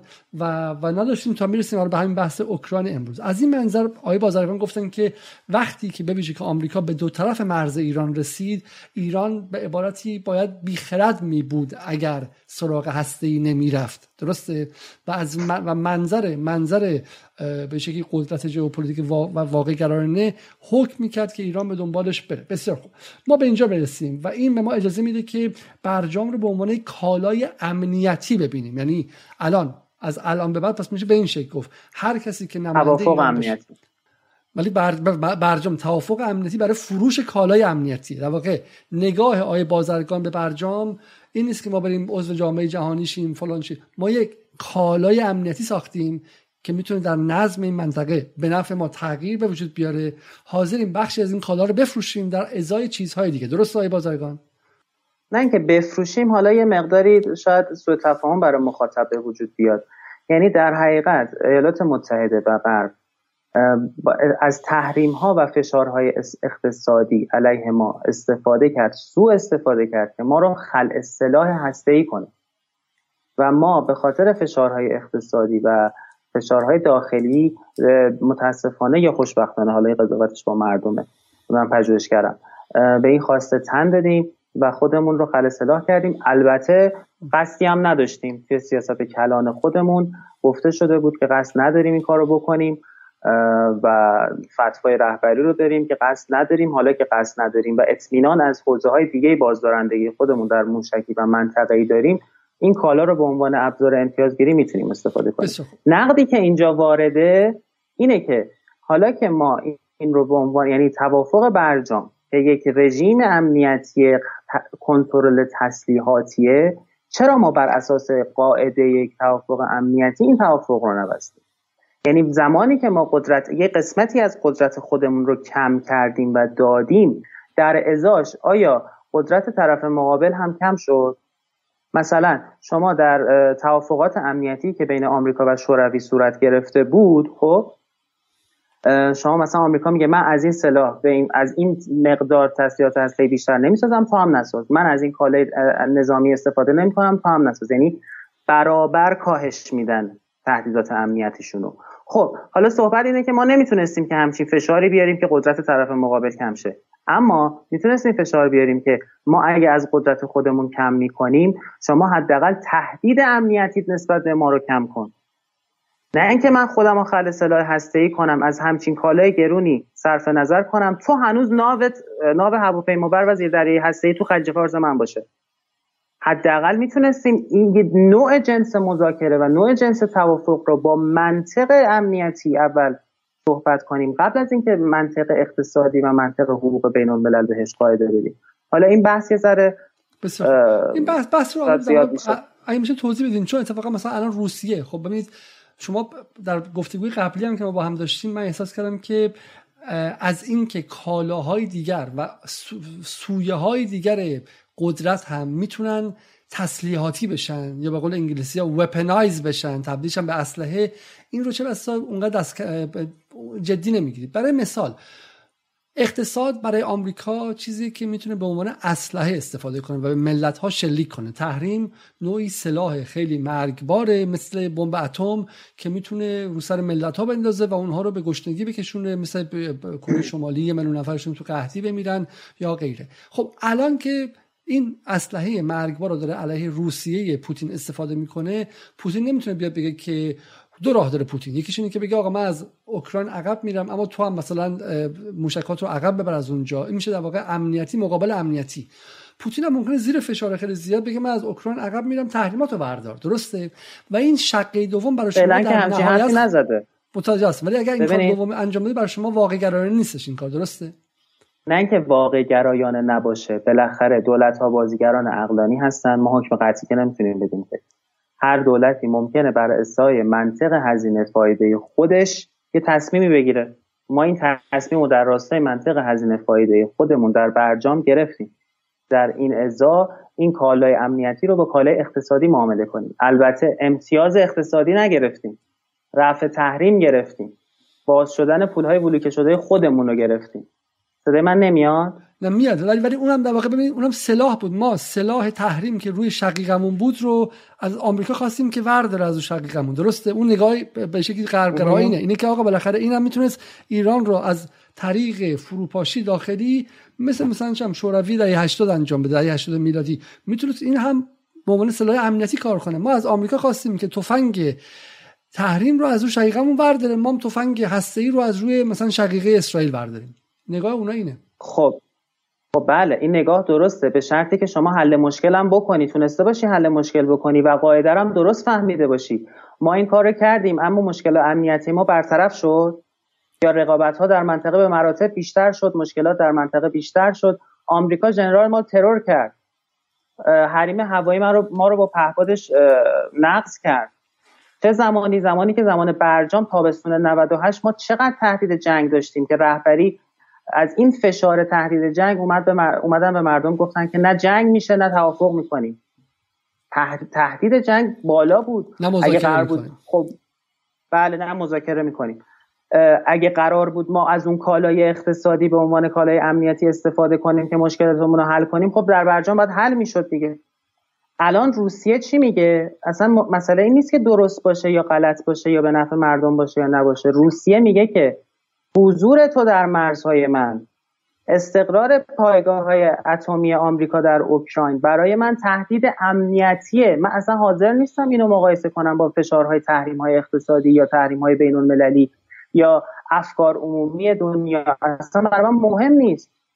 من به دنبال قدرت و امنیت خودم. چرا؟ چون این درجه اول داره.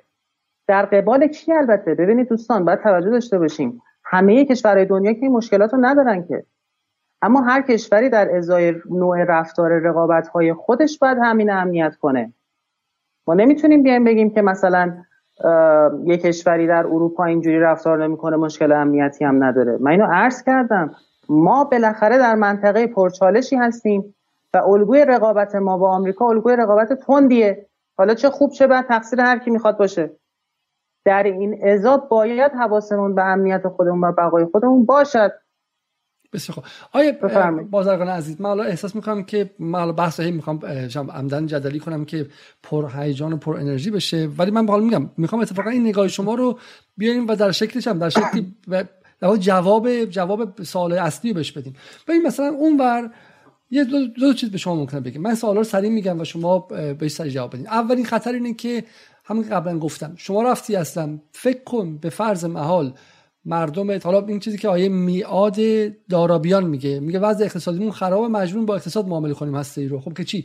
یعنی حرفش اینه که حالا ما در یک زمین واقعی بازی می‌کنیم میگه شما که واقعی گرا هستی اقتصاد ما اگر اقتصاد مثلا قوی مقتدر فعال با جی دی پی بالا باشه و یه اقتصاد ضعیف پرفساد در حال افول که جفتشون یک زمین رو برای طراحی استراتژی امنیتی نظامی به وجود نمیاره درسته؟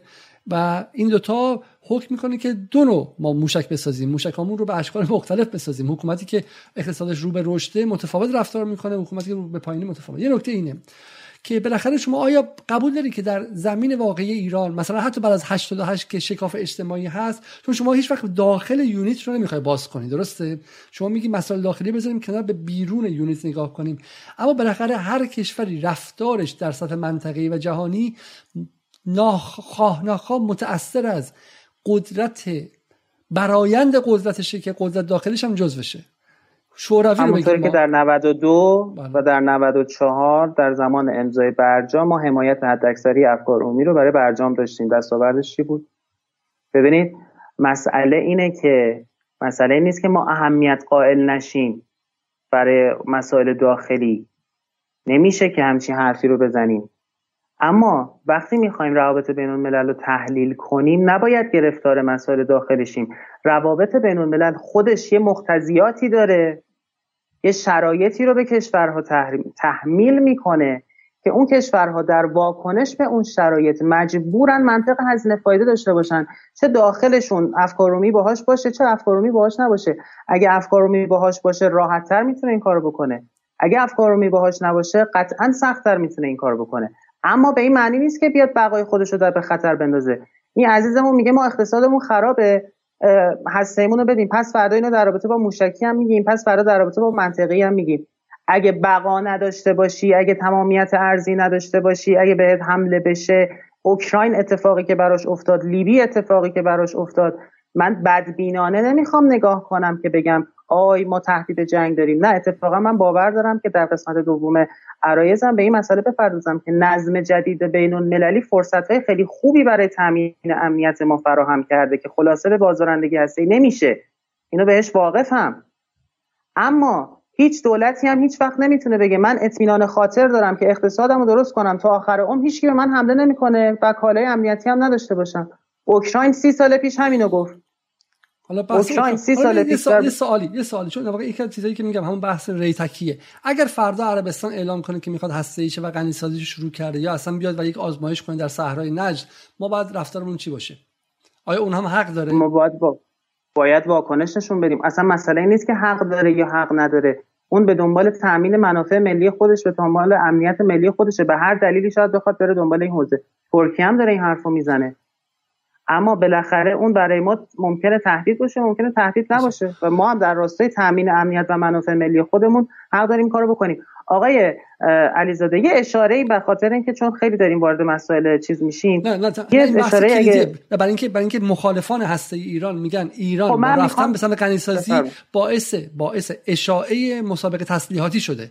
یعنی باعث شده که به همسایگانش مسابقه امارات دنبال راکتور اتمی عربستان دنبال راکتور اتمی و ترکیه دنبال راکتور اتمی و اگه این سه تا اتم دارشن به نفع ماست یا در مجموع به ضرر ماست؟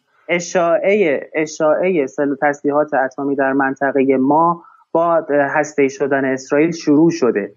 رفتی به ما نداره. هم ترکیه هم عربستان. علا رقم رقابت هایی که با ما دارن.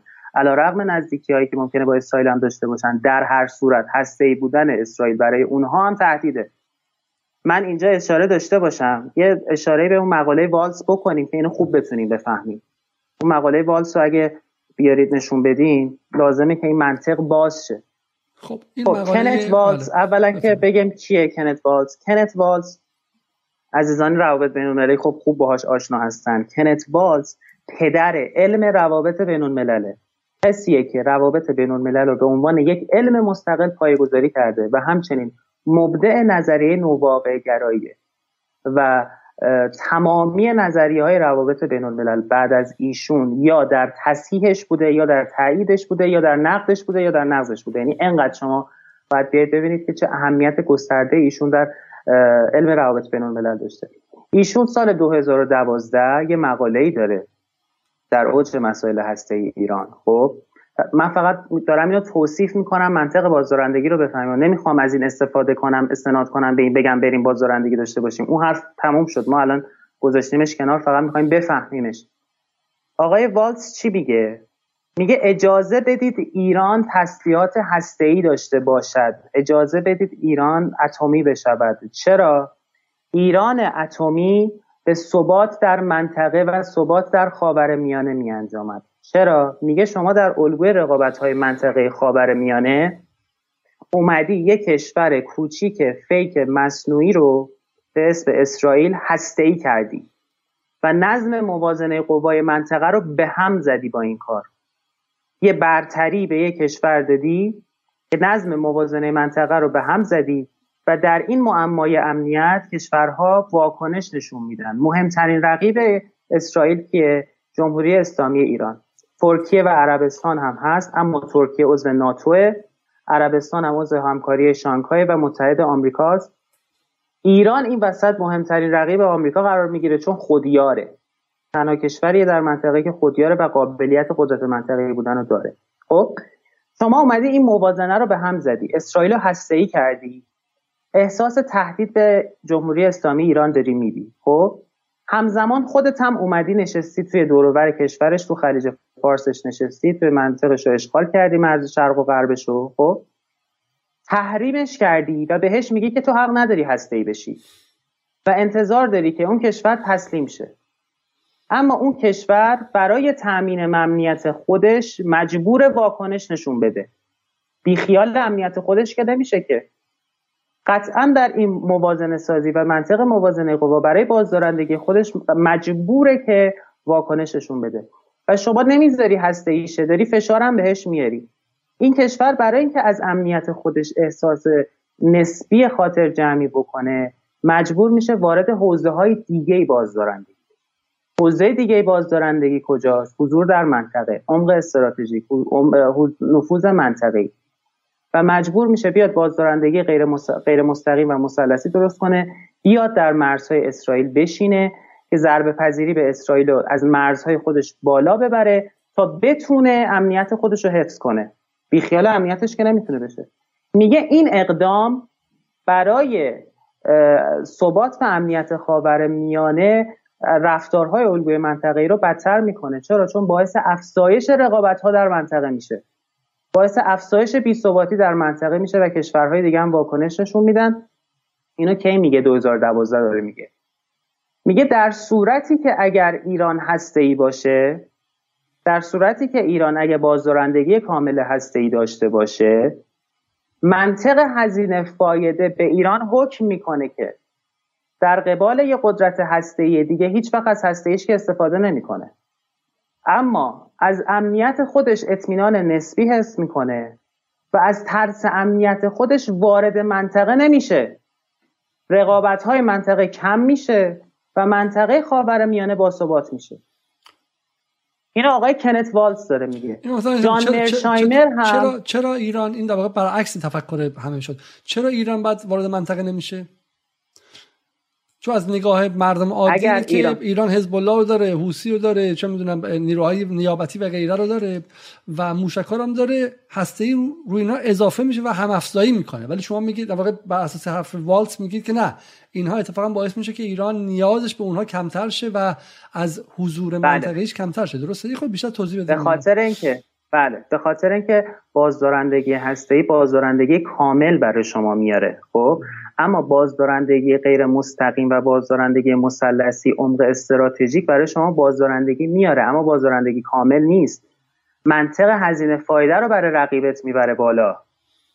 اما شما اطمینان کامل 100 درصدی پیدا نمی کنی الان اگه مثلا ایالات متحده آمریکا ایران رو تهدید کنه که با هسته ای میزنمت شما وقتی هسته ای داشته باشی یه جور واکنش نشون میدی. وقتی در منطقه باشی و موشک داشته باشی یه جور دیگه مجبوری واکنش نشون بدی. مثلا اسرائیل که از 1987 دیگه می‌دونیم ما هسته ای داره رفتارش متفاوت شده از حضور مثلا چون بعد از اینکه هسته ای داشت تازه وارد لبنان شد لبنان هم اشغال کرد و بازم چند بازم کلی دخالت و اینها کرد. به نظر شما هسته ای رفتار منطقه اسرائیل رو چجوری در تاثیر قرار داده؟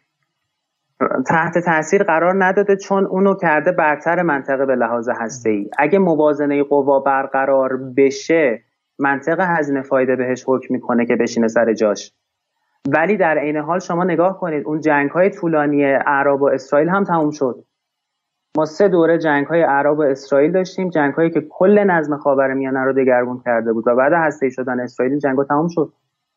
و مسئله اسرائیل یه چیز دیگه است مسئله اسرائیل اینه که اسرائیل به شدت ژئوپلیتیک تنگی داره. این حالا خدا رو شکر قوت ماست که حالا لزوما در برابر اسرائیل لازم نیست من هسته ای باشیم. به خاطر اینکه اسرائیل انقدر آسیب پذیرش زیاده. کل اسرائیل از استان همدان ما کوچیکتره. و این آسیب پذیری این کشور رو به شدت کم می‌کنه. و برای این مسئله اسرائیل دائما دنبال لند دنبال زمینه دنبال اشغال بلندی های جولان رو باید بگیره صحرای سینا رو باید بره بگیره از مصر نمی‌دونم بیا جنوب لبنان رو بگیره بره سوریه رو بگیره. این مسئله علت رفتاری اسرائیل متفاوت کرده. اما اگه موازنه قوا برقرار شه شما الان بیاید نگاه کنید هند و پاکستان. سر کشمیر به شدت با هم رقابت دارن رقابت قومی مذهبی زمینی ژئوپلیتیک شدید. هندی ها ضد مسلمون پاکستانی ها. ضد هندوها رقابت های قومی عجیب غریبی با هم دارن رقابت های زمینی ژئوپلیتیک شدید هم با هم دارن. منطق بازدارندگی هسته‌ای به این دوتا بازیگر چه چیزی رو حکم می‌کنه؟ که این رقابت تا یه جایی پیش میره. شما سال پیش نگاه کنید در مرز هند و چین جنگ شد. یه جنگ محدود خیلی کوچیکی شد. سریع رفت چیز شد سریع حل و فصل شد. نمی‌تونه هند با ابرقدرت هسته‌ای به جنگ چین هم در منطقه هزینه فایده خودش نمی‌بینه که با هند به جنگه شما ببینید تمام این کشورها در اوج رقابتی که با هم دارن هند پاکستان روسیه و چین همشون با هم اوج رقابت دارن. اما همشون در سازمان همکاری شانگهای دارن کار می‌کنن. متوجه هستم مخاطبان مخاطبان این نکته رو گرفتم. از این نکته دیگه حالا دیگه تکرارش چیزه یعنی اضافه نمی‌کنه. بحث ما این نیست. بحث ما اینه که همونقدر که این کالا باعث بازدارندگی برای کشور میشه ولی کالای خیلی خاصیه که بقیه نمی‌خوان شما داشته باشید. از جمله این که بله. بسیاری میگن حتی چین و مثلا می‌خوام چین و روسیه در تمامی این سالها به قطعنامه های هست ایران چون رای منفی ندادن رای مثبت در کنار آمریکا بودن. چون ادعاشون اینه که چین و روسیه هم ایران هسته به نفعشون نیست. قبول دارید شما این رو؟ دو تا دلیل داره این واکنش. قبول دارم اما تو توضیح داره. توضیحش اینه که یک رفت الگوی رفتاری چین و روسیه رو شما در منطق ده سال پیش در نظم تک قطبی آمریکا باید بفهمید. نه الان نه الان که خودشون الگوی به شدت رقابت انگیزی خودشون با هم دارن. این یه نکته. یعنی اگه چین و روسیه ای که همه جوره از آمریکا علیه ایران در قدنامه ها حمایت کردن و پشت اینا وایستادن زمانی بود که دنیای تک قطبی بود و اینا اراده مستقلی در نظم جهانی برای خودشون نمی‌دیدن که منافع خودشون رو در قبال آمریکا به خطر بندازن. الان اوضاع فرق کرده. الان نه تنها این این گونه نیست بلکه رو در روی آمریکا قرار گرفتن در حال جنگ های غیر مستقیم هستند و در حال حمایت از ایران هستن علیرغم اکثریت تحریم هایی که روی ایران وجود داره. کجا؟ هم رفتار چین که حتی ایران هم که حتی ایران هسته ایشه خب نکتهش اینه که نکتهش اینه که قدرت هسته ای بازدارندگی ای به عنوان یک کالای کمیاب در نظام بین الملل آنچنان ابزار امتیازگیری و قدرت به شما می‌دهند که هیچ قدرتی در دنیا هیچ قدرت ای در دنیا مایل نیست انحصار این قدرتش کم بشه. این واقعیته. چه آمریکا چه چین چه روسیه چه حتی هند و پاکستان چه کره شمالی. انحصار این قدرت دست این تعداد کشورهای محدود باید بماند به نفع خودشونه. اصلا امپیتی رو راه انداختن که دست خودشون بمونه. کلوب هسته رو نگه دارن کشورها به داراها و ندارها تقسیم بشن. و این یه قاعده است. اینجوری نیست که ما بیایم بگیم پس روسیه هم پشت معلومه که روسیه هم به دنبال منافع ملی خودشه. روسیه هم اگه ایران در مرزهای جنوبیش قدرت ای داشته باشه طبیعتا از یه نگاه دیگه به روسیه نگاه می‌کنه. یه جور دیگه با روسیه رفتار می‌کنه.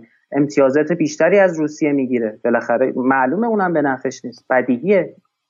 اما نکته اینه که کشورها بفرمایید. اما نکته اینه که کشورها چون داره تموم میشه. کشورها در راستای تامین امنیت و منافع ملی خودشون تصمیم گیری می‌کنن نه اینکه کشورهای دیگه موافقن یا مخالف. شما هزینه فایده شاید بهت حکم کنه که مقابل تمام تحریم ها وایسی و اما اون کار رو بکنی. اتفاقی که برای ما افتاد تمام تحریم های دنیا روی ما بود و ما اون کار رو نکردیم یه جایی ممکنه شما هزینه فایده بهت حکم کنه که نه من مقابل این حجمه نمی‌خوام قرار بگیرم. من می‌خوام رفتار دیگه ای داشته باشم. خب. اون دیگه منطق هزینه فایده سیاست گذاره ساعتی که می‌بینید اونجا در واقع ساعت پایان برنامه است و من سوالات رو حالا هم سوالات دوستان می‌خوام بپرسم از شما هم سوالات خودم رو. یکی از سوالات خودم اینه که بسیار خوب. اما اگر همین حرفی که شما امروز زدین بحث بازدارندگی باشه شما هم قبول دارید از آن دارید که ایران بالاخره موفق شده که نوعی از بازدارندگی رو با مجموعه ابزار دفاعیش که یک موشکی دو پهپادی سه رزمندگان به شکلی معتقد منطقه در فاطمیون و در زینبیون و در حزب الله و غیره است مجموعه اینها رو هم دیگه بالاخره تا اینجا دیدیم که یک مانع حمله بزرگترین ابرقدرت جهان به ایران در روز عین الاسد شد چون دیگه از اون لحظه لحظه مناسب تری برای آمریکا نبود و آمریکا عقب کشید حمله نکرد. دو مانع حمله نظامی اسرائیل به ایران شده. در نهایت اسرائیل اومده با پهپاد به در نتن زده و چه می‌دونم به ترقوز آباد زده و غیره. اسرائیل به رغم همه ادعاهاش به ایران حمله نکرده. و سه ما می‌بینیم که حتی همین خلیج فارس هم عربستان به آرامکو حمله میشه نمی‌تونه پاسخ بده. ناوهای آمریکایی مورد عملیات ایزایی سپاه قرار می‌گیرن. پاسخ نمیدن.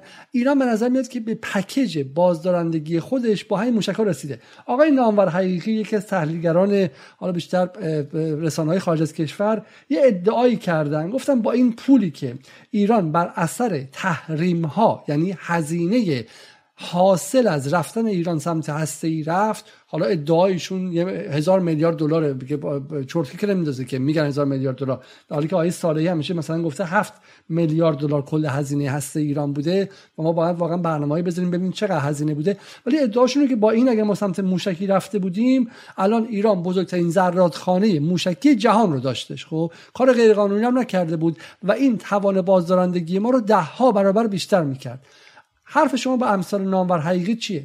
اگر ایران به جای من... هزینه تحریم زرادخانه موشکیش رو افزایش داده بود و سلاحهای متعارفش رو آیا کمکی بیشتر نکرده بود؟ ببینید یه قسمت اول صحبتتون رو من بخوام توضیح بدم خیلی مهمه. نکته اینه که بله بنده هم باور دارم که جمهوری اسلامی ایران خدا رو شکر در حوزه بازدارندگی بسیار موفق تونست عمل کنه. عرض کردم. ما در حوزه موشکی در حوزه منطقی عمق استراتژیکی در حوزه پهبادی همچنین در حوزه جدیدن سایبری و فضایی خوب داریم کار می‌کنیم. به شدت تونستیم منطقه هزینه فایده خودمون رو در منطقه افزایش بدیم. ببینید در احیای برجام به شدت به ما گفتن یا جنگ یا توافق. اسرائیل به ما گفت به شما حمله می‌کنیم. ما یه رزمایش مشترک یه رزمایش نظامی سپاه انجام داد تمام حرفا تموم شد. این یعنی بازدارندگی ما در منطقه خوبه خدا رو شکر. اینو من قبول دارم. یک دو وضعیت نظم جدید بین المللی خروج نیروهای آمریکا از منطقه موازنه قوای جدید فرصت هایی که هم منطقه هم ابرقدرت های جدید برای ما داره فراهم می‌کنه اینا به شدت به نفع ماست و من اصلا علا رقم این که دارم توصیف و تبیین می‌کنم باور ندارم که الان مثل ده سال پیش یا 20 سال پیش نیاز مبرن به بازدارندگی هسته ای داریم. نه. الان اون نیاز رو نداریم. ما بازدارندگیمون رو تونستیم تو حوزه های دیگه تامین کنیم. هم به لحاظ مسائلی که شما فرمودید هم فرصت هایی که نظم جدید بین المللی داره برای ما فراهم می‌کنه شرایط رو متفاوت کرده. الان آمریکا دیگه با یه ابرقدرت دیگه ای با چین با روسیه سر کار داره و از طرفی ایران رو هم نتونست وادار به تغییر رفتاری بکنه. ایران واقعا هزینه فایده رو خوب تونست ببره بالا. ما اینو از نوع نگاه عربستان به ایران می‌تونیم بفهمیم. عربستان به ایران همین امروز برگشت گفت ایران همسایه ماست. ما باید هم زیستی کنیم با ایران. یعنی اینکه قدرت ایران در منطقه صرف نظر نکرده. این رفتار مشابه رو از ترکیه دیدیم. رفتار مشابه رو از پاکستان دیدیم. از اماراتی که این همه به اسرائیل نزدیک شده بوده دیدیم که به تهران گفت ما خواهان تنش با تهران هستیم. این کاملا انکارناپذیره و اتفاقا نکته خیلی مثبتیه که ما داریم. ارز تمام ارز بنده اینه که اون منطق بازدارندگی هستی رو باید بفهمیم که چرا مهم بوده است. یک. دو. چه کالای گرانی هست که ما داریم در ازای چی باهاش معامله می‌کنیم؟ اینو باید بفهمیم. این فهم می‌خواد که الان درک کنیم. پس برجام داریم این کالای گرون رو میدیم در ازاش چهار تا رفع تحریم و آزاد شدن پول بلوکه شده داریم می‌گیریم. مشکل ما رو حل باز می‌کنه. باز, باز برگشتیم بحث محوری. ادعای اونها اینه که شما احساس کن اصلا توی خونت گرون قیمت ترین سلاح رو داری دیگه. خب اصلا چه می‌دونم یه موشکی داری که داخل خونتون پارکینگ خونتون. وقتی شکم زن بچت گرسنه است اون سلاح چیکار می‌خوای بکنی؟ وقتی شکم زن وقتی زن بچت زیر بمبارون وقتی زن بچت زیر بمبارون تلف بشن اون موقع می‌خوای چیکار کنی؟ زن بچه های عراقی. من یه نکته بگم. این خیلی الان بولد میشه که روسیه در حال شکسته و نمی‌دونم فرسایشی شده و جنگش تو اوکراین و اینا. لحظه ای که آمریکا به عراق در بغداد حمله کرد اولا 21 روز طول کشید عراق فتح کنه. آمریکایی که اطلاف جمع کرده بود مشخصا با انگلستان. دوما آمریکایی که به بغداد حمله کرد بمباران کامل کرد شهرهای افغانستان. تصویراشو یادمونه دیگه. آمارش رو برید سرچ کنید. ده هزار و هشتاد نفر در همون 21 روز عراقی کشته شدن. از 2003 تا 2007 در جنگ داخل عراق بیش از یک میلیون عراقی کشته شدن. اونو می‌خوای چیکار کنی؟ اون عزیزانی که نگران شکم گشنه مردم هستن درسته. مردم شکمشون نباید گشنه باشه. کاملا درسته. ولی آیا نگران بقای مردم نیستن؟ آیا نگران لیبی شدن لیبی شدن ایران نیستن؟ این واقعیت های بین الملل واقعیت های نظم بین المللی واقعیت های منطقه‌ای رو نمی‌بینن. به این معنی نیست که ما مشکلات داخلی داریم مشکلات اقتصادی داریم. پس بله اینا درسته اینا باید درست شه این نقد بسیار درسته. اما به این معنی نیست که امنیتمون هم بیخیال شیم که اقتصادمون رو درست کنیم. هیچ کسی تو دنیا این کارو نمی‌کنه. هر کسی از, کرده از زیر سوال من در رفتید سوال مشخص این بود سوال مشخص این بود که شما همین الان هم امنیتتون رو با با محسه تامین نکردید. با موشک با حزب الله با پهپاد تامین کردید. اگه از اول همه تخم مرغاتون رو تو همین سبد موشک پهپاد گذاشته بودید الان به جای 500 موشک 5000 تا موشک داشتید به جای 100 تا خب، پهپاد من جواب دادم آقای علیزاده. من, من اینو جواب دادم مشخصا هم جواب دادم. جوابش اینه که اون موقع 1800 تا تحریم تو باید با همین 5000 تا موشک معامله می‌کردی. به چه دردت می‌خورد؟ اون موقع هم میامدی همین آقای عزیزانی که حالا نام بردین خیلی هم محترمن همشون هم اساتیدن. اون موقع میومدن می‌گفتن 5000 تا موشک می‌خوای چیکار؟ مردمت گشنن. چهار تا راکت داشته باشی کافیه. بعد اونو می‌دادیم دوباره تحریم ها ممکن بود برگرده. حالا می‌گفت بیا منطقه تو بده. آقا منطقه تو چی کار داری؟ چراغی که به خانه رواس به مسجد حرام است. ببینید منطق الگوی رفتاری خودمون با آمریکا رو باید بفهمیم. آمریکا به دنبال کنترل تسلیحات ماست و ما باید ابزار داشته باشیم که از این کنترل تسلیحات تا یه جایی جلوگیری کنیم و در عین حال منافع ملی خودمون هم تامین کنیم امنیت ملی خودمون هم تامین کنیم. قطعا پسندیده نیست قطعا شرایط خوبی نیست قطعا ناراحت کننده است. منم یه شهروند ایرانی هم چشم باز می‌بینم جامعه اما می‌بینم کشورم می‌بینم ناراحتم. اما به عنوان یه پژوهشگر امنیت بین الملل احساس تهدید در حوزه های دیگه می‌کنن. دولت ها این گونه رفتار نمی‌کنن. بفرمایید. خیلی دوست داشتم وقت نشد. آقای علیزاده خیلی دوست داشتم قسمتی از اون ویدیوهای استاد عزیزم بحث ما تموم شد. اسکرخانی رو هم پخش کنیم. بحث ما وقتش تموم شد و اتفاقا من می‌خوام بحث رو با دیدن تکه از استاد فقید شما تموم کنیم و دیگه از برجام رو به عنوان یک اگه میشه معرفی اگه میشه معرفی کنید فقط برای مخاطبان ایشون رو. پروفسور ابو محمد اسکرخانی استاد فقید بنده با افتخار شاگرد ایشون بودم. ایشون سالهاست بیش از 20 ساله در ایران نظریه پردازی بازدارندگی کرده. استاد روابط بین الملل و استاد حقوق بین الملل بودن ایشون. و بسیاری از تحولات جامعه جهانی تحولات آینده ایران رو پیش بینی کردن. هم قبل از برجام تمام روزهایی که الان هستیم رو پیش بینی کردن. به نظریاتشون هست و نوشته هاشون هست. و متاسفانه ایشون خیلی زیاد نقد شدن و متهم شدن به جنگ طلب بودن. متهم شدن به اینکه ایران رو می‌خوان به سمت کره شمالی ببرن و واقعا خیلی بدرفتاری باهاش کردن. اما واقعا ایشون دانشمند بود. تمام حرفایی که ایشون می‌زد والز هم می‌زد مرشایمر هم می‌زد منطق علمی داشت منطق ملیگر منطق وطن دوستی داشت منطق امنیت ملی داشت و هنوز که هنوز حرفاش نقض نشده. شاید خیلی نقد بهش وجود داشته باشه. اما نتونسته این حرفا نقض بشه. یادش شاد و روحش گرام پس اگه از بدید ما با مخاطبان خدافزی کنیم و این 6 دقیقه رو بذاریم که مخاطبان ببینن و با این بحث تموم کنیم. یعنی نه می‌خواین روش صحبت کنیم. اگر چون متاسفانه شما صدا رو نمیشنوید صدای فیلم رو. اما اگر شما می‌خواین اگه فکر کنید نیاز به توضیح داره به من بگین من هستم. اگرم نه که خوب بسیار خوب با هم ببینیم. برجام رو به عنوان یک موافقت نامه توافق رژیم قرارداد معاهده هر چی که هست علمی بخونید. ببینید هر توافقی هر رژیمی بهش میگن که صورت فنی principles داره اصول داره در رابطه با اهدافه نرم داره هنجار در رابطه با behavior یعنی رفتاره rules داره قواعد که میاد رابطه بین رفتار و اصول رو به اصطلاح تعیین می‌کنه. یعنی نشون میده که یک رفتار چی باشه تا به اون اصول برسه تا به اون هدف برسه. شما ملاحظه کنید که در تمام قراردادها در تمام توافقها اصول یعنی اهداف در مقدمه نوشته میشه. قایت نهایت این هر چیزیه.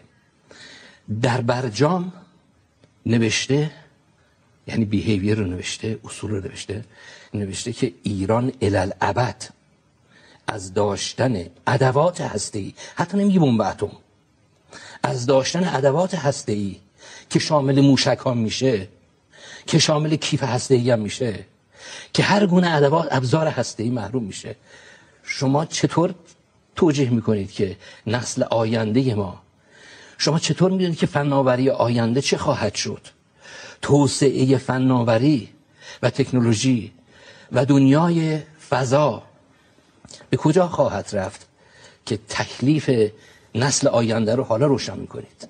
میگه الال ابد بعد ببینید وقتی ما داریم میگیم که دستاورد چی بوده آیا ملت ایران قبول کرد که سه تا رژیم نظارت بازرسی و مسئولیت به دنبال برجام انجام بگیره؟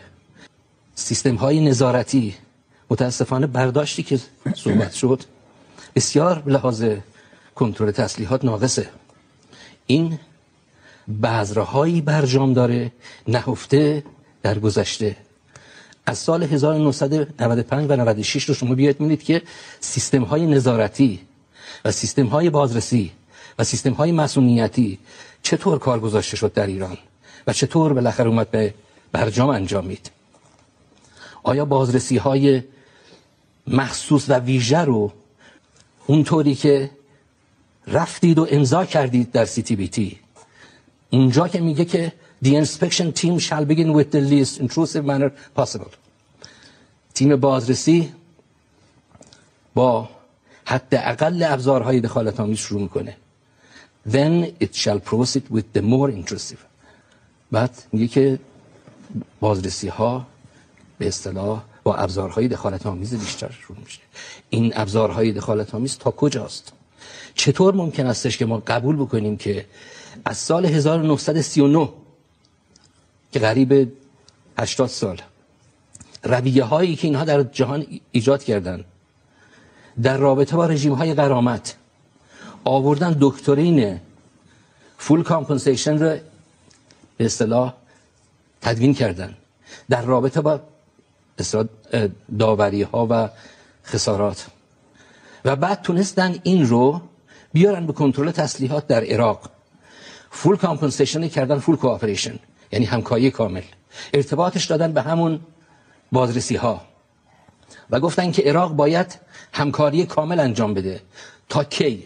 تا اون جایی که صدام حسین سقوط کرد. همین رو آوردن توی گزارشات سازمان انرژی بین‌المللی اتمی ای گزارش نوشتن که عراق باید فول پرامپت کامپن کوآپریشن داشته باشه همکاری کامل. دامنه این همکاری در بازرسی ها کجا هستش؟ که صدای من اون زمان در اومد. نه حالا که برجام هست. سالهای چی؟ سالها دهی هفتاد صدای من در اومد. و کسانی که متخصصین این رشته بودن صداشون در اومد. وقت این این جمله که آیه اسقر خانم میگه مثلا در با بغض داره صحبت می‌کنه و با در آستانه گریه داره صحبت می‌کنه و نکته جالب اینه که مقابلشون آیه حسام الدین آشنا هستن که به یکی از افراد به شکلی عمق به شکلی قدرت هستن پدر خانمشون وزیر سابق اطلاعات بودن خودشون معاون رئیس جمهور بودن و آیه اسقر یه آدم غیر خودیه درسته؟ یه آدم آدم به شکلی خودی داخل نظام که نبودش که بود؟ حالا خیلی من راستش اطلاع ندارم ولی خب کرکتر آکادمیک علمی و دانشگاهی مستقل کاملا واقعا داشتن و این از بیاناتشون می‌تونید بفهمید که نوع صحبت کردنشون منطقی که داره میاره کاملا علمی و وطن پرستانه است ولی ولی جالبه که نگاه غیر ایدئولوژیک و نگاه از منظر منافع ایرانه درسته؟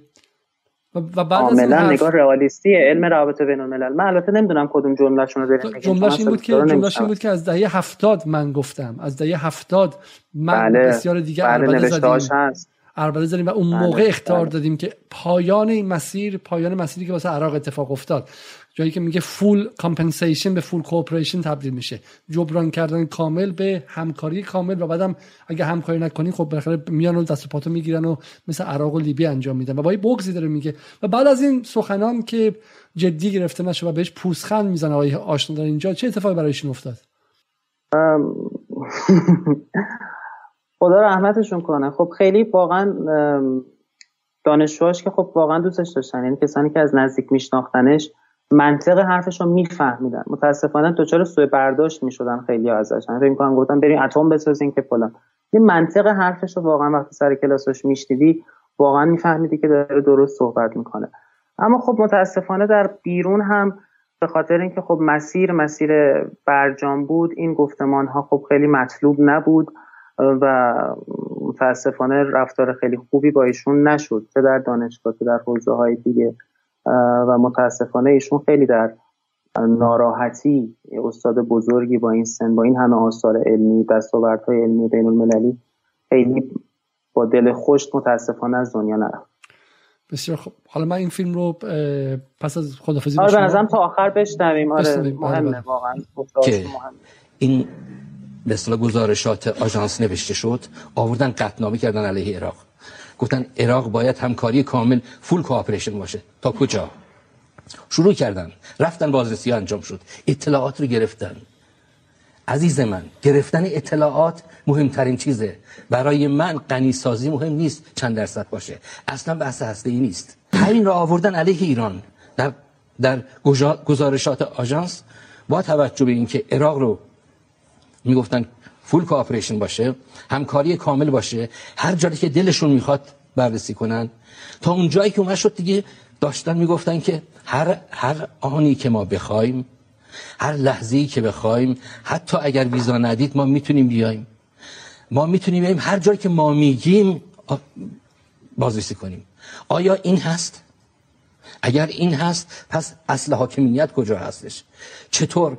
آیا ما می‌تونیم ما به عنوان عضوی از به اصطلاح برجام و عضوی از سی تی بی تی و عضوی از ان پی تی می‌تونیم ادعا بکنیم که باید فلان سایت فلان سایت اسرائیل امریکا انگلستان بازرسی بشه. چرا باید یک طرفه اینها تحمیل تحمیل بشه به ما؟ از طریق قوانین نرم این قبه ذات این قبه بین المللی رو بیارم قبه ذاتیش کنم. متوجه هستیم که در بود FATF اینها با سه محور کار کردن. یکی پولشویی یکی تروریسم یکی ارز کنم که سلاح کشتار جمعی. و هر سه این رو به سپاه پاسداران ارتباط داد. و جالب اینه که یک ریسمانی از میان این سه بود کشیدن بردن به کتسا یا کاتسا و در اونجا کل سپاه پاسداران رو تروریسم اعلام کردن. و جالب این هستش که همین سه محور رو شما نگاه کنید می‌برن به در ریشه هاش با ISA قانون تحریم های ایران. در تحریم های ایران هم می‌بینید که سه تا محور میده. یکی حقوق بشر یکی تروریسم یکی سلاح کشتار جمعی. یعنی باز می‌بینید حداقل دو شاخه از این رو که تروریسم هستش و سلاح کشتار جمعی می‌بره به CAATSA از CAATSA میاره وصل می‌کنه با ISA. و جالب اینه که همین سه محور رو می‌بره تو برجام. در برجام یک روی هسته یعنی سلاح کشتار جمعی مطرح می‌کنه. در فازهای بعدی که برجام دو و سه باشه بقیه رو به اصطلاح برنامه ریزی می‌کنه. ما تنها کشوری هستیم که در جبهه های نبرد همش موفق بودیم برخلاف گفته ترامپ. اما متاسفانه در مذاکرات شکست خوردیم. این بازنگری می‌خواد. این بازنگری در دانشگاه ها لازم هست. این بازنگری همونطوری که ایشون اشاره کردن چقدر صدا سیما و چقدر دانشگاه های ما از وجود این قبیل استراتژیستا استفاده کرده. می‌خوام بگم که چطور شده که در دانشگاه های ما دانشگاه تهران شهید بهشتی و غیر علامه غیره یک واحد درسی درس کنترل تسلیحات داده نمیشه. که دانشجو باشه دانشجو یاد بگیره در مذاکرات شرکت بکنه. بعد بعد میریم که بزرگترین معاهده کنترل بزرگترین موافقت نامی توافق کنترل تسلیحات هستی رو به اسم برجام امضا می‌کنیم. فاجعه آنچنان ایجاد میشه.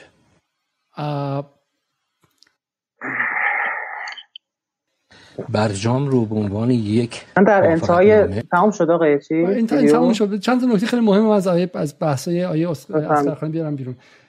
اسکرخانی خیلی نکته مهمتری میگه از حرفایی که بالا در مورد هسته گفته میشه. راه عراق شدن رو داره نشون میده. راه لیبی شدن رو داره نشون میده و مسیری رو داره میگه که می‌تونه ایران رو به واسطه برجام به واسطه برجام ایران رو ببره به سمت خلع سلاح تدریجی و بعد اتفاقی که از اون ور بیفته. و این خیلی خیلی خیلی چیز ترسناکیه. و حالا واقعا باید دید که الان ما به سمت میگم ما به هیچ وجه نه در من نه من نه آقای بازرگان در مقامی نیستیم که بخوام روی مذاکرات تاثیر بذاریم بگیم مثلا نمی‌دونیم که محتواش چی هست که بخوام این حرف رو بذاریم و اون یه معادله من همیشه گفتم معادله صد مجهولیه که بعد به اطلاعات دقیق نظامی ایران اطلاعات اقتصادی ایران میزان ذخیره ارزی ایران و حالا یا اعتماد داریم به کسایی که دارن تصمیم می‌گیرن نداریم. ما وارد اون نمی‌خوایم بشیم. ولی حرفی که داره اسکرخان اینجا می‌زنه حرف خیلی خیلی ترسناکیه. و و داره میگه که این کشوری که اجازه اون بازرسی ها رو بده و اون بازرسی ها تا این باشه یک استخونی لای زخمش مونده که ارباب هر وقت بخواد این کار انجام میده. تنها امیدی که ما می‌تونیم داشته باشیم همین گذار به نظم جدید های بازرگان عزیز. ولی اگر واقعا آمریکا می‌خواست تک ابر قدرت هژمونیک بمونه با این وضعیت هسته ما کارمون سخت بود درسته؟ دو تا امید داریم واقعا دو تا امید داریم. دو یک امیدمون همونطور که شما فرمودین گذار در نظم بین المللیه که علنی داریم می‌بینیم داره اتفاق میفته نکته دوم اینه که خدا رو شکر در حوزه های دیگه امنیتی خودمون سفت وایسادیم و اونا رو خط قرمز خودمون قرار دادیم.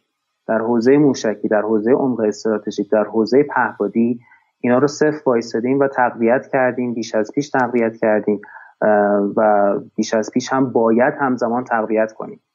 یعنی الان این دیگه این حرف باید برای مردم فهم بشه. دیگه مثل اون موقع نگن برجام امضا شد چرا رفتید موشک آزمایش کردید؟ نه. الان برجام امضا شده باید موشک آزمایش کنید باید تقوانای موشکی خودمون رو بیشتر انجام بدیم. این امیدوارم برای مردم الان حداقل بعد از این دو ساعت و نیم صحبت فهم شده باشید. چرا؟ و اینکه تمرکزی که این این دوره مذاکرات البته شما هم به درستی اشاره کردید ما نمی‌دونیم حالا مفاد چیه. دو روز آینده سه روز آینده قرار مفاد مثل اینکه منتشر بشه. حداقل این تمرکزی که ما برخلاف 2015 کردیم که زمانت اجرا داشته باشیم. و متاسفانه 2015 اصلا این کار نکردیم. با یه منطق اقتصادی حقوقی رفتیم جلو. الان یه مقدار این منطق رژیم امنیتی روی ما هست منطق هزینه فایده هست که ما باید زمانت اجرا داشته باشیم. و این زمانت اجرامونم لزوما به حرف و امضا و کنگره و سازمان ملل ختم نمیشه. یه زمانت اجرایی که باید دست خودمون بماند. منطق هزینه فایده که باید دست خودمون باشه. که به محض بدعهدی آمریکا ما هم بتونیم تعهدات خودمون رو برگردونیم. این خب خیلی این سه تا نکته است که ما رو بیشتر امیدوار می‌کنه نسبت به 20 15 و حالا باید ببینیم نتیجه در عمل چی میشه. بسیار خوب. من در آخر آقای علیزاده عزیز بفرمایید شما بفرمایید شما نکته پایانی بفرمایید شما من می‌خوام جمع بندی کنم.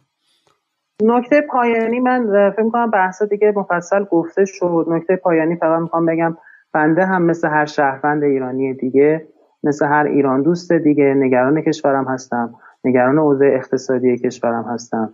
نگران آینده کشورم هستم. امیدوارم اوضاع خوب بشه. امیدوارم ما با دنیا بتونیم صلح و دوستی داشته باشیم. امیدوارم پیشرفت بکنیم. امیدوارم توسعه داشته باشیم. کسی با این حرفا مخالف نیست. کسی با توافق مخالف نیست. کسی با صلح و دوستی مخالف نیست. صحبتی که بنده امشب کردم به عنوان یک پژوهشگر توصیف و تبیینی از وقایع بود که بدونیم انقدر رومانتیک به مسائل نگاه نکنیم و صرفا خودمون رو مقصر نشون بدیم. یه سری از وقایع بین المللی هم وجود داشته که شرایطی رو به ما تحمیل کرده و ما باید چشممون بهش باز باشه تا بتونیم درک صحیحتری نسبت به مسائل داشته باشیم. همین فقط خواستم بگم که امیدوارم که این مشکلات حل شه. من به برجام خوشبین نیستم اما به آینده کشور خوشبینم. بنا به گذار در نظر بین المللی بنا به منطقی که در حوزه های دیگه امنیتی قرار دادیم و به فکر خودیاری و همکاری با کشورهای دیگه افتادیم. من خوشبینم. امیدوارم که این اتفاق بیفته مثل هر ایرانی دیگه. آرزو می‌کنم. خب من می‌خوام با اون جمله پایانی با اون جمله پایانی به آیه اسقرخانی بازی رو تموم کنم و گفتگو رو تموم کنم. اولا که شما حالا نگفتید ولی من برای مخاطبان می‌خونم که برای آقای اسقرخانی چه اتفاقی افتاد. آقای اسقرخانی از دانشگاه اخراج شد؟ می‌تونید بزنید که اخراج و آقای اسقرخانی و برم ببینم مخاطبان که با چه وضع توهین آمیزی هم اخراج شد و لوازمش رو از اتاقش بیرون انداختن و به عبارتی یه موقعی یه موقعی آقای رفتن گفتن نداره ولی به عبارتی با شکلی که حالش رو هم بگیرم و به شکلی بفهمه که که اینجا حق با چه کسی هست و نیست. اما این نکته مهمی اسکرخانی اون لحظه ایستاد به عنوان آدمی که نه منفعتش در این بود منفعتش برعکس بود. موج اون موقع موج این بود که همه بگن برجام برجام برجام. ولی اسکرخانی یک تنه مقابل موج ایستاد بالا فوتم کردش. اما تاریخ قضاوت خواهد کرد که چه کسانی روی منافع ملی ایستادن چه کسانی نه با موج هماهنگ شدن خواستن حرف جریان اصلی رو بزنن و براشون هم شاید منافع اونقدر اهمیت نداشت. اگر شما دوستداران جدال مخاطبان جدال که احتمالا نگاهتون تا جاهای شبیه این قضیه هستش و براتون امنیت ایران امنیت پایدار ایران مهمه به چه معنی؟ نه به معنی شعار به معنی اینکه هیچ وقت دیگر جنگی نشه که کسی مثل صدام بتونه 220 هزار ایرانی رو بکشه و خاک ایران را اشغال کنه و دست ما از همه جا خالی باشه. بن سلمان چون دو تریلیون دلار تو حسابش هست و فکر می‌کنه که همه کار می‌تونه بکنه یه موقعی فکر جنگ با ایران رو به سرش نره. از اون ورچه اون اون طرف طرف مقابل ترکیه اسرائیل آمریکا و در واقع این کالایی که آقای آقای بازرگان میگه روی تاریخ انزمایی و مشخصی اومده. تاریخ آخرین باری که ما در جنگ دستمون خالی بوده فقط سی سال پیش بوده. این دیگه جنگ های ایران و روس در زمان ترکمنچای نیستش. خیلی جالبه که غربگرایانی که این روس ها همش از نزدیکی به روسیه انظار میدن و به ترکمنچای 1812 اشاره می‌کنن به 1163 که ایران دستش برای خریدن فشنگ فشنگ خالی بود اشاره نمی‌کنن. و از این نظر ما مسیر خیلی خیلی طولانی اومدیم و جمله اسقرخانی جمله مهمی بود که اگر ما این رو به یاد نیاریم اگر ما این تاریخ رو بازخوانی نکنیم بعد به جای خطرناکی میریم. و ملتی که خودش تاریخ خودش رو بازخوانی نکنه دشمنان تاریخش رو براش روایت می‌کنن. از این نظر علت اینکه ما این بحث رو مرتب رو برجام ادامه میدیم نه نگاه جناهی نه حمله به این فرد یا اون فرده. برای اینکه ما صاحب تاریخ شیم و نگاه اعتقادی و خود انعکاسی داشته باشیم و بدونیم که این مسیری که اومدیم کجا بوده تله ها کجا بوده خطرها کجا بوده که باز این مسیر رفته رو دوباره و سه باره نریم و از یک سوراخ سه باره و چهار باره و پنج باره مثل ملت های بی حافظه و بی تاریخ گزیده نشیم. آیه بازرگان عزیز خیلی خیلی لطف کردین امشب. من با شما حالا برای اینکه میذار بحث رو به اقتضاعات رسانه‌ای هی تندم کردم و شما با صبوری تمام دو ساعت خورده ای رو لبخندتون پاک نشد و در کنار من و مهمانان جدال موندید. از شما متشکرم. امیدوارم باز هم به زودی شما رو برای برنامه بعدی در جدال ببینم. شب و روز همگی خوش و تا برنامه دیگر خدا نگهدار. خدا نگهدار.